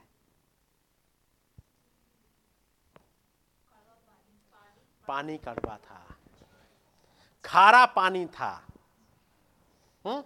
उस जगह का नाम मारा। हम्म। खारा पानी था। पढ़ा है ना? वो खारा पानी, मीठा पानी खारा कैसे हो गया? पीछे तो खुदाबंद ने इन्हें अच्छा पानी प्रोवाइड किया था। ये पानी खारा कैसे हो गया है? वहाँ उससे पहले उन्हें सत्तर खजूर के पेड़ मिलेंगे, वहाँ पर पानी के सोते मिलेंगे। आगे गए, पानी खारा हो गया है। और लोग नहीं पी पा रहे हैं। उन्हें प्यास लगी हुई है। तब उसका उपाय क्या था? एक पौधा। खुदाबंद ने कहा, मूसा से जा, एक पौधा मैं तुझे दिखा देता हूँ। उस पौधे को ले आ दे, एक पेड़ को ला दे और तू इसमें डाल दे। उससे क्या होगा? पानी मीठा होगा। ये पेड़ कौन सा था? वो एक सदाबहार पेड़। जो प्रोवाइड हुआ था नोहा के लिए। नोहा के समय में। अब उसको कूट के उसकी राल बना ले। नोहा ने राल बनाई। नई ज़मीन पर चला गया। अब यहाँ पर ये इसराइली है। लेकिन यहाँ पर पानी कड़वा हो गया है। यहाँ पर तो फिर उसको एक पौधा बता दी, ये पौधा ले ले, यदि ये मिल जाए, पौधा तो फिर मौत चली जाएगी, है ना? मौत चली जाएगी, क्योंकि ये पेड़ जीवन का पेड़ है, ये यदि मिल जाए, क्योंकि याद रखिएगा, मूसा ने नाम क्या रखा था? यहोवा राफा। किसका? किसी का तो रखा होगा, यहोवा राफा। क्योंकि मूसा उस पेड़ को नहीं देखता। मूसा खुदा के एक एट्रीब्यूट को देखता है। जैसे इब्राहिम मेड़ा को नहीं देखता, इब्राहिम एक एट्रीब्यूट को देखता है खुदावंत के एक एट्रीब्यूट को, जो जिसे कहते हैं जहवा जायरे। यहाँ पर मूसा एक एट्रीब्यूट को खुदावंत को देखता है, जो है यहोवा राफा। वो पेड़ नहीं देखता। वो निगाह उसकी फ़र्क है। लोगों ने पेड़ देखा, लोगों ने पेड़ को डालते हुए देखा, लेकिन मूसा पेड़ नहीं देख रहा। इसकी पत्तियाँ कैसी हैं? कितना अच्छा सा है? अच्छा और भी पेड़ है, वो वो नहीं देख रहा है। वो यहोवा राफा का एक वो उस महान यहोवा का एक करेक्टर यहोवा राफा के रूम में। तब वो वहाँ पर उसका नाम रख रहा है, यहोवा राफा। क्या मतलब? वो खुदाबंद, चंगा करने वाला खुदा है। फिर से ये मौत को भगाने वाला है। एक पेड़ प्रोवाइड किया गया था, नूह को, मौत चली गई थी। किनके पास से? उस, जो उस पेड़ की राल के अंदर छिप गए। जो उस कफार के अंदर छिप गए। यहाँ पर वो पेड़ जो प्रोवाइड किया गया, जो इस पेड़ के साथ जो इस बचन में डाला गया, पानी रिप्रेजेंट करता है इस बचन को। मौत चल रही थी, लेकिन फिर एक पेड़ प्रोवाइड हो गया। ये पेड़ आगे चलते हुए, ये रूप बदलता है पेड़। एलिशा के समय में ये पेड़ फिर से रूप बदल देता है। पढ़ा है ना? वो पेड़ अब एलिशा के समय में क्या बनता है? जी? आप देखोगे, हंडे में माहौर है। क्योंकि लोग गए जंगल में से जंगली लता तोड़ लाए, कुछ भी तोड़ लाए, किसी भी प्रचारक का कुछ भी उठा लाए, उन्हें मिला करके खिचड़ी बना ली अपनी। हम्म। यही तो पिछले 2000 साल में हुआ है। हर एक ने अपनी अपनी खिचड़ी बनाई। 325 में खिचड़ी बनाई गई। उसमें कुछ और मिलता चला गया।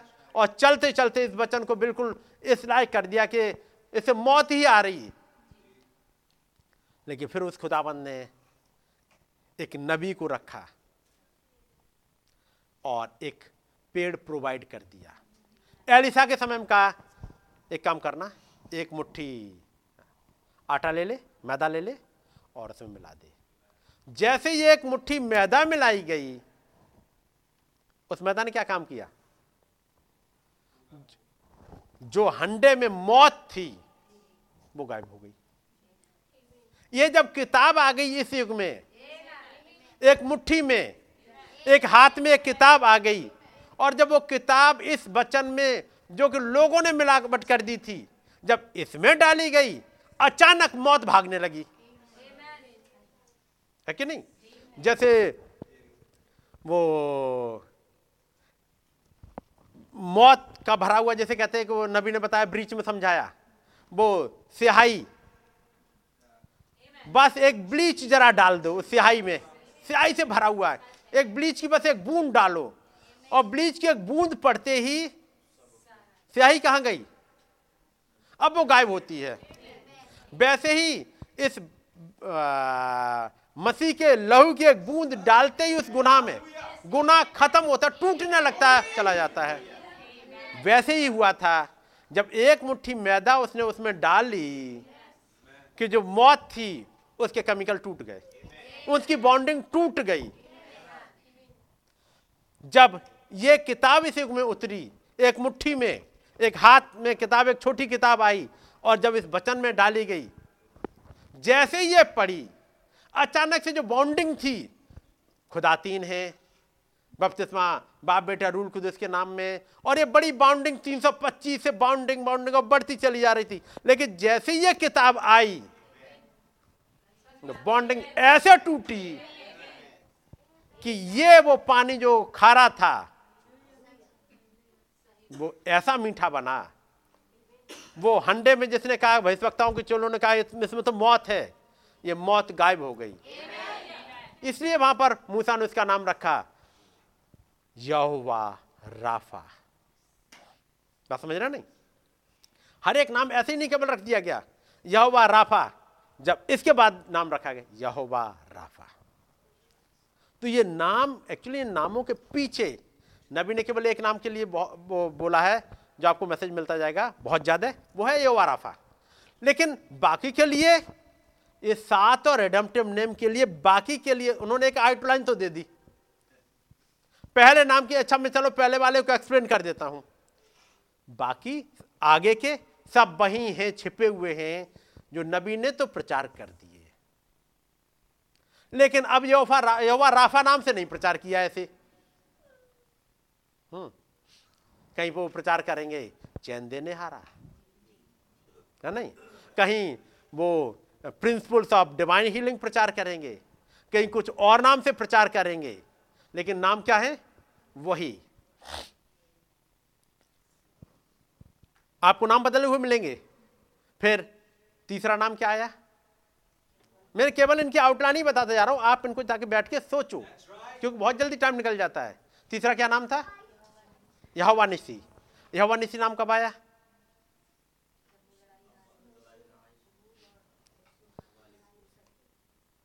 वो लड़ाई किस किस के बीच में हुई? अमालिकों के बीच में। ये लड़ाई अमालिकों के बीच में हुई, उसके पीछे कारण क्या था? क्या थी वजह? वो तो कारण होगा। शायद मेरे विचार से सत्रहवा अध्याय होगा। निर्गमन का सत्रह है ना? सत्रह की? सत्रह की पंद्रह पे आने से पहले सत्रह की पहली पे आओ। सत्रह की पहली पढ़ो। मिल गया? पहले आज पढ़ो। फिर इसराइलियों की सारी मंडली सीन नामक जंगल से निकली हम्म। और यहोवा के आज्ञा अनुसार कूच करके रफी दिन में अपने डेरे खड़े किए। कहाँ से निकल दिए? अब ये सीन नाम जंगल यानी सीना पहाड़ से अब आगे बढ़ रहे हैं। सीना पहाड़ से। ठीक है नहीं? सीना पहाड़ पे क्या हुआ था? व्यवस्था आ गई थी। ठीक है नहीं? अब कहाँ जा रहे हैं? रपीदीम। अब रपीदीम में आ गए चलिएगा। और अब वहाँ हाँ पढ़ो। और वहाँ उन लोगों को पीने का पानी न मिला। जी। इसलिए वे मूसा से बात विवाद करके कहने लगे फिर से पानी खत्म हो गया भाई। ये पानी बड़ी तेज खत्म होता है इनका। चट्टान संग संग चल रही है। जहवा जायरे संग संग चल रहा है। यौवा राफा संग है। पानी फिर भी सूख जाता है। ऐसा होता क्यों है भाई? क्या वो चट्टान उनके साथ नहीं चल रही? और वचन में लिखा है क्रंथियों पढ़ोगे वो चट्टान हमेशा साथ साथ चलती थी। तो फिर ये हो क्यों जा रहा है ऐसा? ये सोचने की बात है? चलिए आगे। इसलिए वे मूसा से बात बात करके कहने लगे हम्म। हमें पानी पीने का पानी दे। हम्म। मूसा ने उनसे कहा तुम मुझसे क्यों बात विवाद करते हो? हम्म। और यहोवा की परीक्षा क्यों करते हो? अब उन्हें पानी नहीं मिला? क्या खुदाबंद उन्हें प्यासा मारने के लिए लाए थे? नहीं।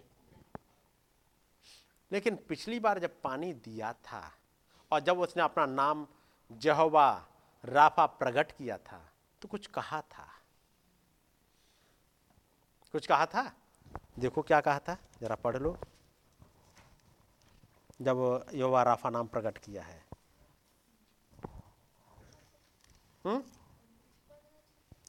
पंद्रह? चलो पढ़ लो पंद्रह छब्बीस। पंद्रह बाईस से पढ़ो। तब मूसा इसराइलियों को लाल समुद्र से आगे ले गया। और वे सूर नाम जंगल में आए। और जंगल में जाती हुई तीन दिन तक पानी का सोता न मिला। फिर मारा नामक एक स्थान पर पहुँचे। वहाँ का पानी खारा था। उसे वे न पी सके। इस कारण उस स्थान का नाम मारा पड़ा। उस स्थान का नाम मारा पड़ा यहाँ पे भी आ गए। मारा था नहीं उस स्थान का नाम मारा पड़ गया। तो याद रखिए नाम अब मारा क्योंकि यहाँ पर उन्हें पानी खारा मिल गया आगे। तब वे यह कहकर मूसा के विरुद्ध बकबक करने लगे हम्म। हम क्या पिए? हम्म, तब मूसा ने यहोवा की दुहाई दी और यहोवा ने उसे एक पौधा बतला दिया हम्म, जिसे जब उसने पानी में डाला हम्म। तब वो पानी मीठा हो गया। जी। वही यहोवा ने उसके लिए एक विधि और नियम बनाया। उनके लिए। उनके लिए एक विधि और एक नियम बना दिया। हम्म खुदाबंद ने क्या करा? एक स्टेच्यू और एक ऑर्डिनेंस बना दिया। एक नियम बन गया। आगे। और वहीं उन उसने यह कहकर उनकी परीक्षा की। हम्म, कि यदि तू अपने खुदा यहोवा का वचन तन मन से सुने हम्म, और जो उसकी दृष्टि में ठीक है वही करे हम्म, और उसकी आज्ञाओं पर कान लगाए हम्म, और उसकी सब विधियों को माने हम्म, तो जितने रोग मैंने मिस्रियों पर भेजे हैं हम्म। उनमें से एक भी तुझ पर न भेजूँगा। याद रखना यदि तू अपने खुदा यहोवा का वचन तन मन से सुने। हम्म, कैसे सुने? तन मन। तन से तो सुन लेते हैं। लेकिन वो कह रहे हैं यदि हाँ। तू यवा का वचन diligently hearken the voice of the Lord thy God and will do that which is right in his sight diligently यानी ये वचन ये बातें हृदय की गहराइयों में उतर जाएँ। हम्म। याद रखिएगा 25 जनवरी का मैसेज। नहीं सुना तो सुन लीजिएगा। कितना ज़रूरी है उन वचनों को सुनना हृदय में उतार लेना एक नया जन्म पा लेना। कितना ज़रूरी है। यदि तू अपने खुदा यहोवा का वचन तन मन से सुने इसका मतलब ये सुने और उसे एक्शन में ले आए। और जो कुछ उसकी दृष्टि में ठीक है, वही करे और उसकी आज्ञाओं पर कान लगाए और उसकी सब विधियों को माने। तो जितने रोग मैंने मिस्रियों पर भेजा है, अब याद करना मिस्रियों पर क्या क्या भेजा गया? जाके पढ़ना कौन कौन से भेजे गए हैं। मिस्रियों पे, वो तेरे ऊपर नहीं आएँगे।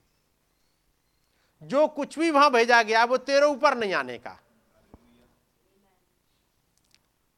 क्योंकि मैं तुम्हारा चंगा करने वाला यहोवा हूँ। मैं तुम्हारा यहोवा राफा हूँ। मैं नहीं भेजूँगा। मैं डिफरेंस करना जानता हूँ। आगे सत्ताईस आयत। तब वे एलिम में एलिम को आए।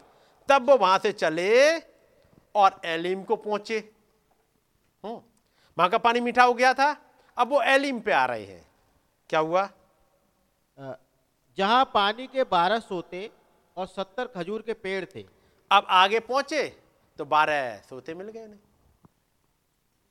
एक राइट एटीट्यूड में चल रहे हैं और पानी का सोता उनके पास अवेलेबल है। अवेलेबल है? तो आपने पढ़ा होगा कि एक बार इसराइल, यहूदा और एदोम, ये तीन राजा इकट्ठे हो गए। हुए थे इकट्ठे? लड़ाई करने के लिए कहीं पर जाकर के अटैक करेंगे। तीन राजा इकट्ठे हो गए और फिर आगे जंगल में फंस गए। और उन्हें पानी नहीं मिला। क्यों नहीं मिला पानी? एक गठबंधन गलत था। हम्म, ये गठबंधन गलत था। ये गठबंधन गलत की वजह से पानी है ही नहीं चला गया पानी हम्म, पानी नहीं आया? है ही नहीं। पानी होना चाहिए। पानी में होता है, लेकिन अब पानी नहीं है। पानी गायब हो गया। ताकि अब मरो प्यासे। यदि गठबंधन सही नहीं है, ये पानी जिसे वचन कहते हैं, इसे रेवलेशन कहते हैं, ये गायब हो जाता है ज़िंदगी से। आप इसमें उलझ के रह जाओगे। इन्हीं बाइबल की आयतों में उलझ के रह जाओगे, लेकिन पानी नहीं मिलेगा।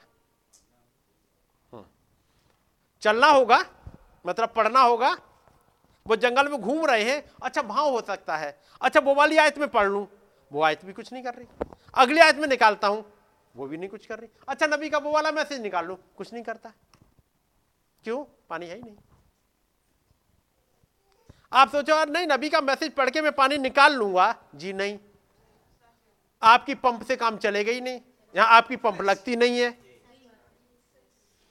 यहाँ तो सोते हैं। अब यहाँ पे देखोगे तो सोता मिला। है कि नहीं? या वहाँ पहुँचे और उन्होंने फिर कुआँ खोदा। नहीं। वहाँ सोते मिले। है कि नहीं? और खजूर के पेड़ मिल गए। सत्तर खजूर के पेड़ मिल गए। ठीक है नहीं? चलिएगा। और वहाँ उन्होंने जल के पास डेरे खड़े किए। पानी की बहुत आयत है। सोलहवीं आयत। अब सोलह अध्याय। फिर एलीम से कूच करके इज़राइलियों की सारी मंडली मिस्र देश से निकलने के बाद हम्म। दूसरे महीने के पंद्रहवें दिन को सीन नामक जंगल में जो एलिम और सीने पर्वत के बीच में है आ पहुँची। हम्म जंगल में इसराइलियों की सारी मंडली मूसा और हारून के विरुद्ध बकबक करने लगी। इज़राइली उनसे कहने लगे हम्म। जब हम मिस्र में मांस की हांडियों के पास बैठकर मनमाना भोजन करते थे हम्म तब यदि हम यहोवा के हाथ से मार डाले जाते हम्म। मार डाले भी जाते। तो उत्तम वही था मर जाना कबूल है नहीं मर जाना कबूल है लेकिन वो खाना पीना और वो मौज मस्ती तो चाहिए भाई वो पार्टी वो घूमना फिरना वो सब कुछ तो चाहिए। अब बताओ ठीक है ज़िंदगी है पचास साठ साल की लेकिन इंजॉयमेंट तो होना चाहिए। इंजॉयमेंट तो होना चाहिए। मीट और वो सब खाना पीना क्या बात होती है पार्टियों में? क्या बात होती थी जब क्रिसमस का केक बनता था पंद्रह दिन से पहले से तैयारियाँ होती थी। हम्म, कपड़े बनते थे फिर बैठ के आराम से खाते हैं मूंगफलियों के साथ और केक के साथ और जाने क्या क्या एंजॉय करते थे हम्म। जब से इस मैसेज में क्या आए हैं संडे के दिन कभी साँझ को नहीं बैठना हो पाता ट्यूसडे को नहीं हो पाता थर्सडे को भी नहीं हो पाता। और बाकी बच्चे तो पूछ लिया जाता है कितना मैसेज पढ़ा। और पढ़ लो तो कहते चले कितने। ज़िंदगी तो नीरस बना दी है। हम्म। याद रखिए, पानी कुछ नहीं मिलेगा। ये बक झक कर रहा है, बक झक का मतलब समझ रहे हैं क्या क्या विरुद्ध ब्र, ब्रदर चलिए मीटिंग में चलेंगे। अरे एक आध दिन तो कोई सुकून का होता ब्रदर सिस्टर आज की मीटिंग है। हम्म, आज भी मीटिंग है। अब ठीक है कम से कम बेडनेसडे को तो हमारा सुकून का था। अब बेडनेसडे को कुछ तरह आंसर की रख दी। और वही पाँच बजे से। और तो और हम सोचो थोड़ा सा इग्नोर मार दें तो लिंक भी भेज देते हैं घर तक। कि ये भी नहीं कह सकते कि आ, आ, जी? हाँ। आज अच्छा रहे लिंक ना आए। आज मन करता लिंक ना आए। कम से कम थोड़ा सा घुमाएँगे बाज़ार ही घुमाएँगे तब तक कट। और फिर पूछ लेंगे सुनी कि नहीं सुनी? ये क्या है? तन मन से नहीं चले बकझक हो रही। किससे? दिख नहीं रहा कोई।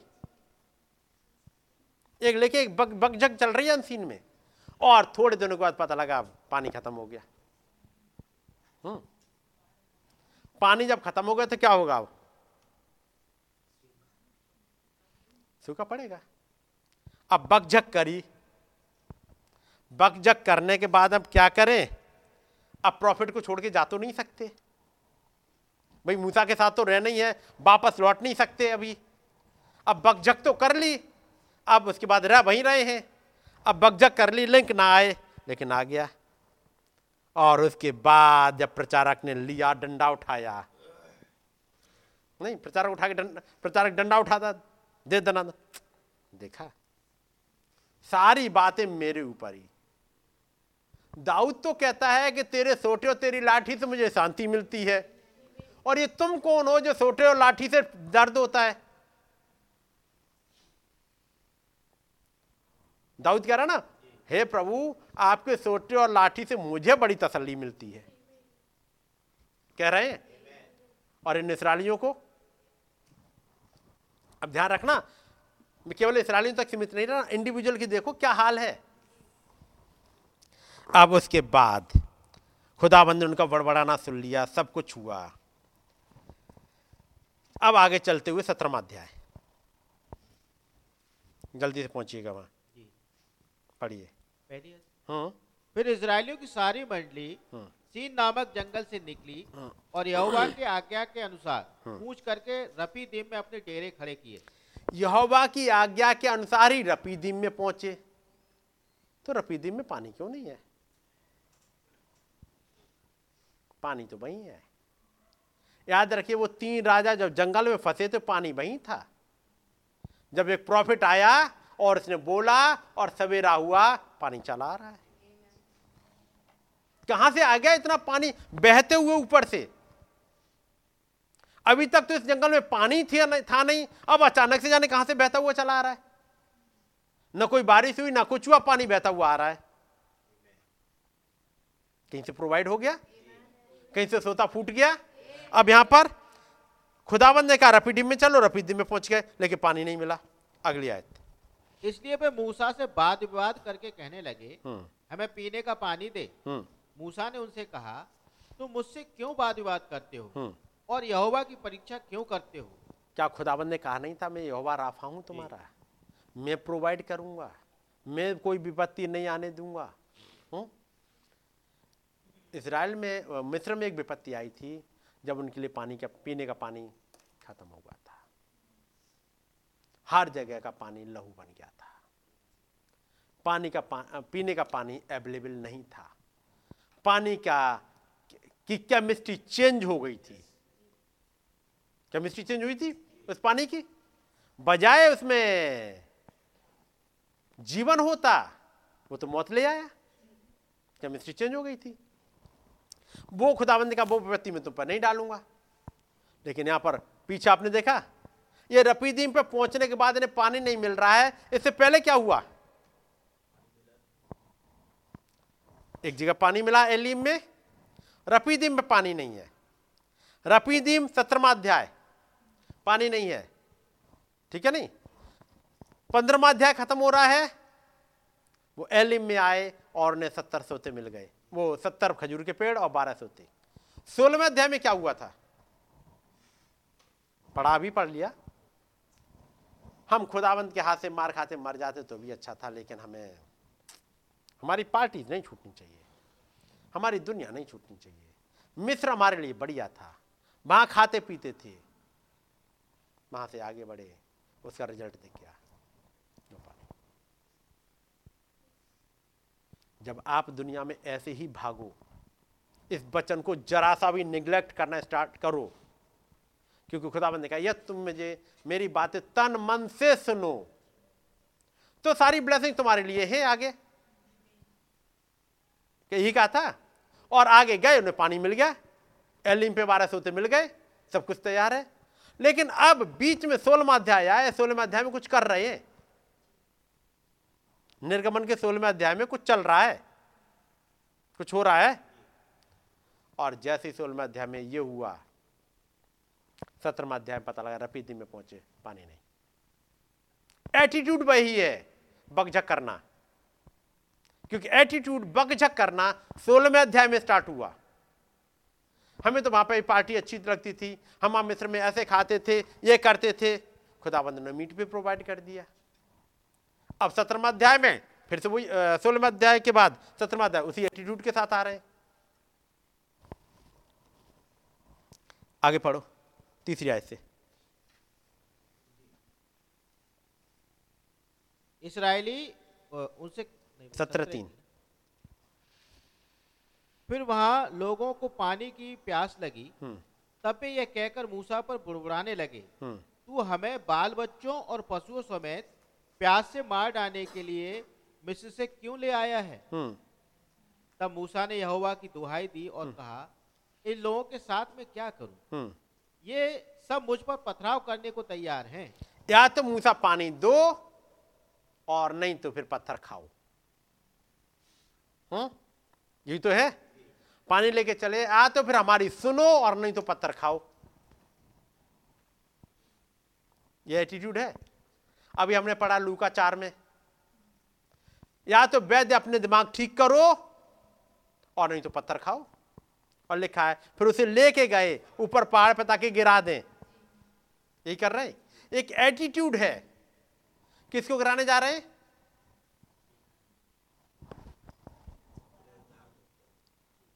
अपने उद्धारकर्ता को, उस लोगोस को, जो देधारी होकर उनके बीच में आया।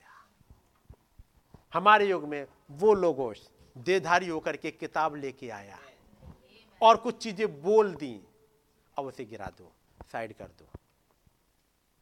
उन मोहरों की किताब में कुछ बोल दिया आगे कुछ मैसेज बोल दिया। वो मैसेज चलते हुए आज के आ, आ, उसके सेवकाई के द्वारा खुदाबंद आगे बढ़ाए। अब इसको क्योंकि उनकी मर्ज़ी पूरी नहीं हुई अब इसे गिराने जा रहे हैं। याद रखिए खुदाबंद एक एक एटीट्यूड को देख रहे होते हैं। एक एक एटीट्यूड को काउंट करते हुए फिर वो देख रहे होते फिर आती है मुश्किलें ज़िंदगी में। है कि नहीं? तब मूसा पहुँचे खुदावंत के पास में। ये सब मुझे पत्थरबा करने को तैयार हैं। आगे। तब मूसा ने यहोवा की दुहाई दी हम्म। और कहा इन लोगों के साथ मैं क्या करूँ? ये सब मुझ पर पथराव करने को तैयार हैं। हम्म। यहोवा ने मूसा से कहा इज़राइल के वृद्ध लोगों में से कुछ को अपने साथ ले ले। हम्म, और जिस लाठी से तूने नील नदी पर मारा था उसे अपने हाथ में लेकर लोगों के आगे बढ़ चल। हम्म, देख मैं तेरे आगे चलकर होरे पहाड़ की एक चट्टान पर खड़ा रहूँगा हम्म, और तू उस चट्टान पर मारना। हम्म, तब उसमें से पानी निकलेगा जिससे ये लोग पिए। हम्म, तब मूसा ने इसराइल के वृद्ध लोगों के देखते वैसा ही किया हम्म। और मूसा ने उस स्थान का नाम मस्सा और मरीबा रखा। जहाँ से पानी निकला जहाँ से पानी आ रहा है मूसा उस जगह का नाम जहवा जारे नहीं रख रहा। है नहीं? जबकि पानी प्रोवाइड किया है लेकिन यहोवा रे नहीं रखा। मूसा ने उस जगह का नाम मस्सा और मरीबा। का मतलब? क्योंकि इसराइलियों ने वहाँ वाद विवाद किया था हम्म, और यहोवा की परीक्षा यह कहकर हम्म, क्या यहोवा हमारे बीच में है या नहीं? मूसा ने उस जगह का नाम मस्सा और मरीबा। ठीक है नहीं? मस्सा का मतलब होता है वाद विवाद या झगड़ा। खुदाबंद की परीक्षा करना, ये रख दिया। पानी तो प्रोवाइड हुआ, लेकिन मूसा ने ये नाम रख दिया। एक एटीट्यूड लोगों में चला गया। अब ये बता पूरी पूरी भीड़ को जब पानी नहीं मिला, और कुछ जो समझे जाते थे, उन्होंने मूसा का के विरोध में चले गए। इस वाले से बाकियों पे क्या असर पड़ा? जिनका फेथ कमज़ोर था उनका क्या हुआ? हम्म? वो डगमगा गए। ये होगा कि नहीं? जब इस युग में 2019 या 2018 अ, या 19 था वो 19 में जब वाद विवाद हुआ बॉम्बे में ये प्रॉफिट असली है सही है कि नहीं है? वो बादल आया वो सही है कि नहीं है? कौन वाद विवाद कर रहे हैं? जो मैसेज में चलते थे किसी दिन, जो निकल के आए थे, अब वो वाद विवाद कर रहे हैं। उसकी वजह से जो सुनने वाले थे, आज भी यूट्यूब पर शायद पढ़ा मिल जाए कहीं, लेकिन जो वाद विवाद कर रहे थे, उनमें से निरा का विश्वास पीछे रह गया। बैक स्लाइड हो गए। ठीक है नहीं? और जैसे ही बहुत से बैक स्लाइड हुए, ये बहुत बढ़िया मौका मिल गया मालिकियों को, जिन्होंने मारना आके स्टार्ट किया आप पढ़ोगे, ये अमाले की पीछे से आए, पढ़ा होगा? ये अमालिकों ने पीछे से मारना स्टार्ट कर दिया। वो जो बैक स्लाइड हालत में है, जो कमज़ोर हैं, जिन्हें पैरालिसिस का अटैक हो गया, चलने में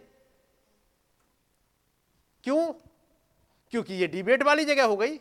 मूसा कह रहा, तुम वाद विवाद क्यों लेके आए? ये आग का खंबा असली है कि नकली है?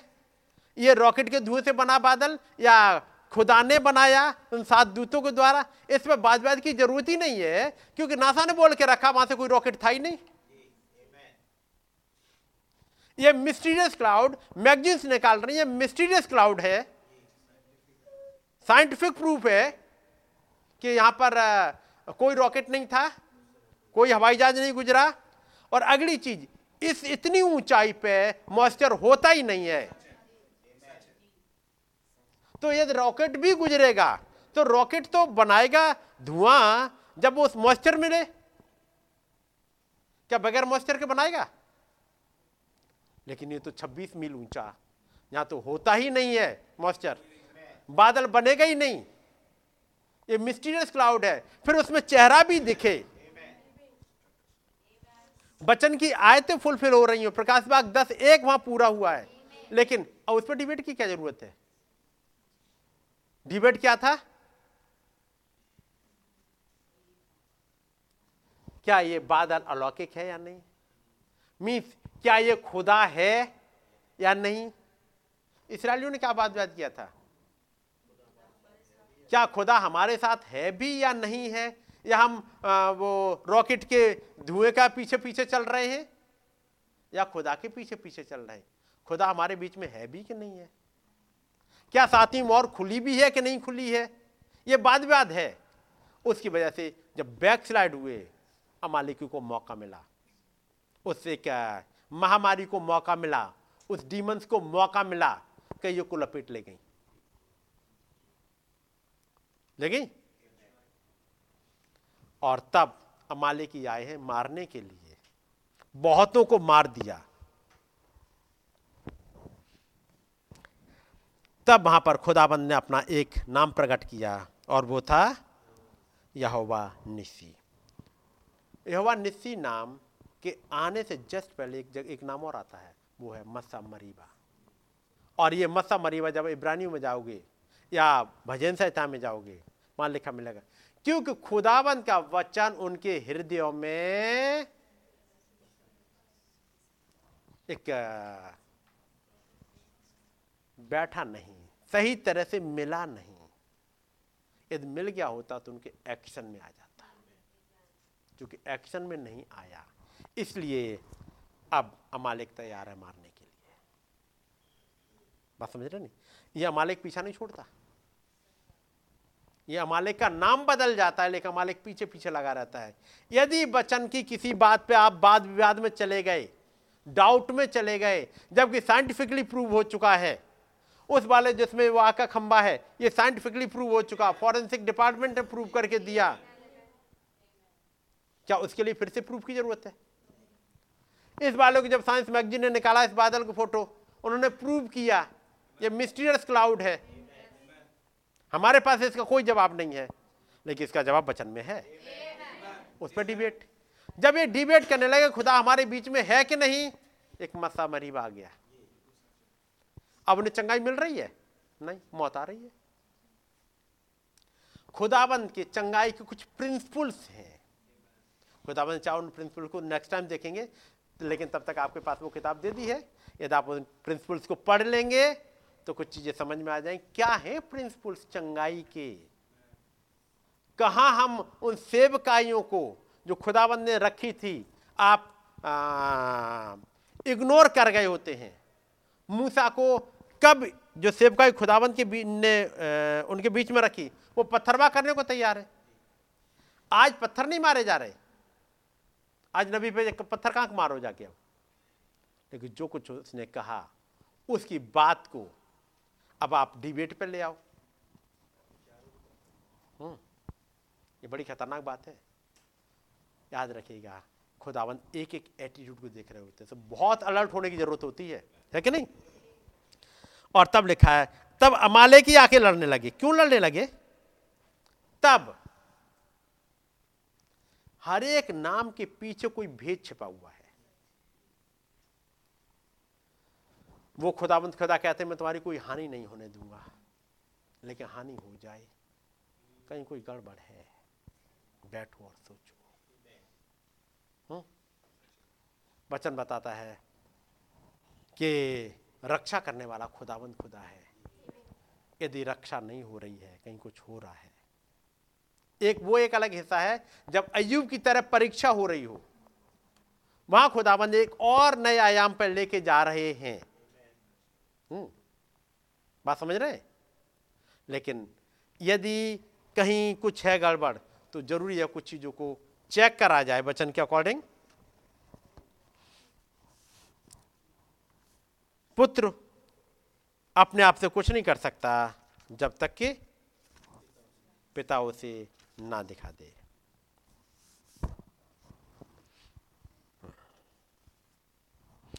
नबी कहते हैं एक लाइन पढ़ता हूँ। खुदा की किसी भी दिव्य प्रतिज्ञा, पैरा नंबर थर्टी है, उसका आखिरी हिस्सा में पढ़ रहा हूँ। खुदा की किसी भी दिव्य प्रतिज्ञा के प्रति एक सही मानसिकता का रवैया इसको घटित कर देगा। जितनी भी डिवाइन प्रॉमिस खुदाबंद ने करी हैं, एक राइट एटीट्यूड में आप आ रहे हैं। वो आपके लिए आ जाएगी।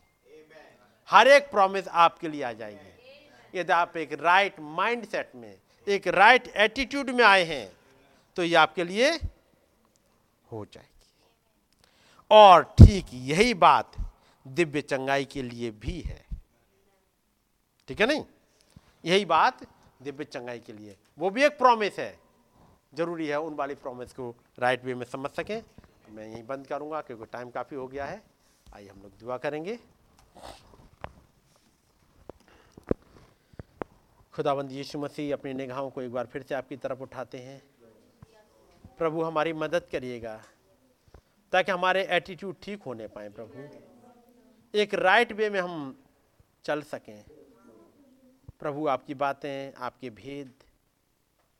हो प्रभु, आपके वो रिडेम्टिव नेम हमारी समझ में आने पाए।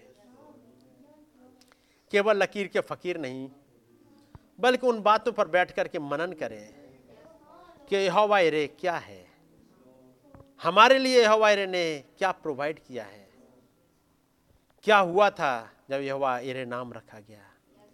ऐसे जब बाकी नाम रखे गए तो क्या हुआ था?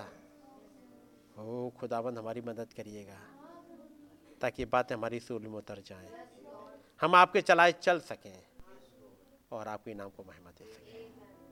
हमारे भूल चुक अपराधों को माफ़ करें प्रभु, और हमें करेक्ट करें अपने वचन के द्वारा। हम प्रभु सुनने के लिए आए हैं, समझने के लिए आए हैं, और आपके साथ चलना चाहते हैं। हमारी मदद करें, हमारी विनती को सुने कबूल करें। प्रभु यीशु मसीह के नाम में आए हमारे पिता, आप जो आसमान में हैं, आपका नाम पाक माना जाए, आपकी बादशाही आए। आपकी मर्ज़ी जैसे आसमान में पूरी होती है, इस ज़मीन पर भी हो। हमारी रोज की रोटी आज हमें बख्श दें जिस प्रकार से हम अपने कसर वालों को माफ़ करते हैं, हमारे कसरों को माफ़ करें। हमें आज मैच ना पढ़ने दें, बल्कि बुराई से बचाएँ, क्योंकि बादशाह कुदरत और चलाल हमेशा